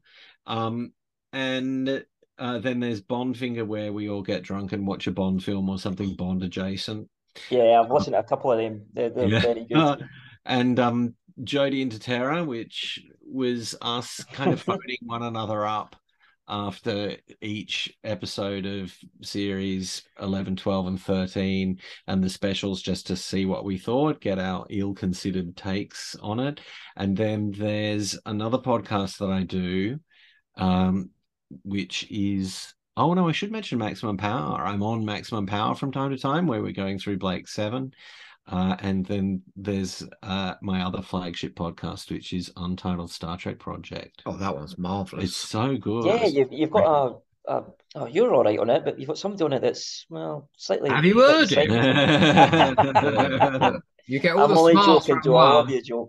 No, I think you're telling the truth. Don't worry. No, I'm not. It's These are been both so marvelous much on it. We've been doing it for just over a year. We've put out like we recorded our 61st episode this Mm. morning uh we're in person for the first time. Uh and I've really loved kind of being able to talk about Star Trek because It just felt like like we had all of these thoughts and opinions Yeah. inside us, and they're just all gushed out. Well, I you was know? a secret Star Trek fan. I Mhm. wasn't sort of properly out as a Star Trek fan, and now I am, and uh, it's been very liberating. And I'm still not bored of saying that Gates McFadden is a very robotic actor. actress. I love her. oh, and uh, What oh, do you do? grief, Where can people find you? how Hey, long over you, Joe. got? Um, okay, so I my flagship podcast is probably Hamster with a Blunt Penknife, which is Doctor Who commentary podcast, which people know what I'm talking about. Everyone has been on. Well, everyone listening to this has probably been on it Well, that's great. Well, because sure they had a it's great hundreds and hundreds of guests you've had, um, and it's some really big names. Yeah. Uh, me, and uh, Toby Hadoke. Have and, you had uh, Gary Russell? yeah, Gary Russell, yeah. So I've had, I've had a few people like that, but mostly what I love is when it's Doctor Who fans yeah. coming on and sharing their love, especially of ill-considered stories. Well, that's the best Yeah. thing about it is that it's just positive. You know, it's people Yeah. have picked a Doctor Who story that they love and want to talk about, and so it's it's relentlessly sort of fun and positive and uh and terrific. And Can I tell you, right? Someone even wanted to come on and say positive things about the Rebel Flesh and the Almost. oh my god, Oh, Yeah, no. I wonder who that handsome chap was. Yeah. Yeah. inexplicable. It's a good thing. It's a bloody good thing he's got a sexy accent. I'll tell you. Um, and I, I started off doing the Nine One Be Praised Yeah. with my dear friend, the beautiful Jack Oh. Shanahan. gorgeous he is. And we recently did a commentary on Hamster actually, and we haven't lost it. The magic is still there. yeah, you'll not lose it. We did once attempt a trial of Steven Moffat on that one, which Oh, ran five and a half hours. I know anyone who got through that uh, now in a mental asylum, and I apologise. Um, and what else do I do? Untitled Star Trek. Oh project. no, I was going to leave that till last. Oh, There's okay. something else. Oh, I do a uh, big finish podcast Yes. called uh, Imaginatively Finish Big in I exactly the same font as Big Finish. So we get all the people that are looking for Big Finish finding Finish Big. Um, and that's that's I think it's rude. It's a double entendre, isn't it? well, yeah. Yeah. Okay. Good. Well, the original one was uh, nabbed from not just me, from a press gang episode, It wasn't was, it? yeah. And ours was. We were just cribbing. Uh, but that's me and my partner Mark talking about Big Finish from the very beginning, and we're that someone came at us right, Mark Doddick, and said, "There's no way you're going to cover all the Big finishes output." Well, the egg will be on his face in 2050, I'll tell you. When we, when we finally got to the end of the range, but no stone has been left unturned. We've recently brought out the Tomorrow People. We've just recorded, um, oh, what was it called? Earth Search Mind Warp. We've done cast interviews. We're doing obviously the main range, Bernice, Dalek Empire, all of it. It's been great fun. And finally, yes, I do a wonderful Star Trek podcast called Untitled Star Trek Project with my wonderful friend Nathan Bottomley, who is finally sitting next to me. yeah. Yay. This is the only one we're coming on when we're together, all right? So, Yeah, I feel I'm very honoured. Yeah, I feel very Thank you. honoured. Oh, Yeah, I totally Great. recommend all the ones you mentioned. I'm one of the few Doctor Who fans, I've mentioned this a few times on some of my previous episodes, that hasn't seen Blake Seven. And everyone's Oh, saying, goodness. watch Blake Seven. Cy Hart was like, there's a this podcast that I do called Maximum Power. Um, so yeah, I'll have to check out at some point. But yeah, I would say to uh, advise you just take care with that, okay? And if you think Doctor Who's production value is variable, mhm. well, just just that. I've, seen cli- I've seen clips. I've seen There's a. Federation security robot, you know, that makes that thing in that cleanup robot in Terminus look absolutely Look a amazing. million bucks. Yeah. But yeah, thoroughly recommend anyone who's listening and everyone who's listening to check these podcasts out because they're fabulous. Especially the Untitled Star Trek project goes between you both, which is I've been enjoying from the beginning. Uh, I, I'd only listen to the ones that are really the nineties Trek and Yes. the original series, Good man. apart from Enterprise. So really, so really, the original series, Next Generation, Deep Space Nine, Voyager. I'll listen to them, but um, I'm not familiar really with the other parts. Mm, Well, I mean, I that's the joy of it, though, isn't it? So you can dip into the shows Exactly. you like. Yeah, which But- is yeah, one of the things that's kind of fun is that we kind of love it all, even the terrible bits. Mm. Oh, you Yeah. done Spock's brain and Yeah, yeah, yeah. of it. And I've kind of screamed at the top of my lungs in kind of uh, horror at things that happen in Enterprise, but you know, I'm starting to discover what's good in Enterprise, and I'm a massive fan of the new stuff, and uh, s- we tend to be pretty positive about that too. Can I say two things about your podcast? Come on, you Okay, You've, yeah, you can you've grilled and commented on ours. I feel as if the tables should be turned. Um, well, one, may I say, that's a fabulous title. Like, no one's Mhm. ever going to forget that. A kettle and a bit of string. That's amazing. it's It time, was- Crash, right? It was um yeah, it was from Time Crash. Yeah. Um, it wasn't my first choice as the name. It was like the fir- fourth or fifth because bloody any somebody else had got the other names. They looked up on the internet somebody got like the I think original. it's great. I think I think you should be glad that those were gone. Oh, I'm, I'm, I'm, I, I was happy with what I came up with, but I think my original choice was uh, what was it? A teaspoon and a hint of madness or something or something. Oh, like that. teaspoon and Open open mind. mind. Yes, but Yeah, some definitely some like that, yeah. rascal's got a uh, a website called that, and there was another one, and then yeah, I just because I was wanting like with a hamster with a blunt penknife a title which is just a bit like a quote, Mm. and then just yeah came across it and thought, oh, that'll do. I thought to myself when I first was doing that, I was like, no one's going to buy into this, this stupid name. And now I've got everyone to say it. It's great. so much so, I've got a YouTube montage of everyone saying that stupid bloody Yeah. title. Um, and the other thing I want to say is, this is a great format you've got here. Oh, thank you. Well, Mark was telling me he had a great time, but when he told me the format and he said like you were basically going to be doing a synopsis of the show, you had facts at the beginning and then a synopsis of the show. But I mean, look at us, we haven't shut up for two hours. yeah, yeah, yeah. Uh, So- make it three hours. Oh, it's, it's great. It's like this will easily be the longest episode. it's a yeah, lot of right. plot prompts, which then get your guests to sort of open up and talk about what they love. Mm. So I think it's a great format. So I just wanted to be a bit self-congratulatory. That was all. Oh, thank you very much. Um, I'm touched. Thank you very much. Thank you, honestly, genuinely, thank you, because uh, yeah, it's it was difficult at the start because I did have a wobble, like you know, and I texted you and said I don't know what. Uh, you know, I was having doubts about it, but then you said, "Oh, just you gave me the advice," and then just, "Aye, okay," and yeah, now I feel like I'm in a groove now. yeah. I would always say, don't look too much at the numbers. Enjoy the No, experience.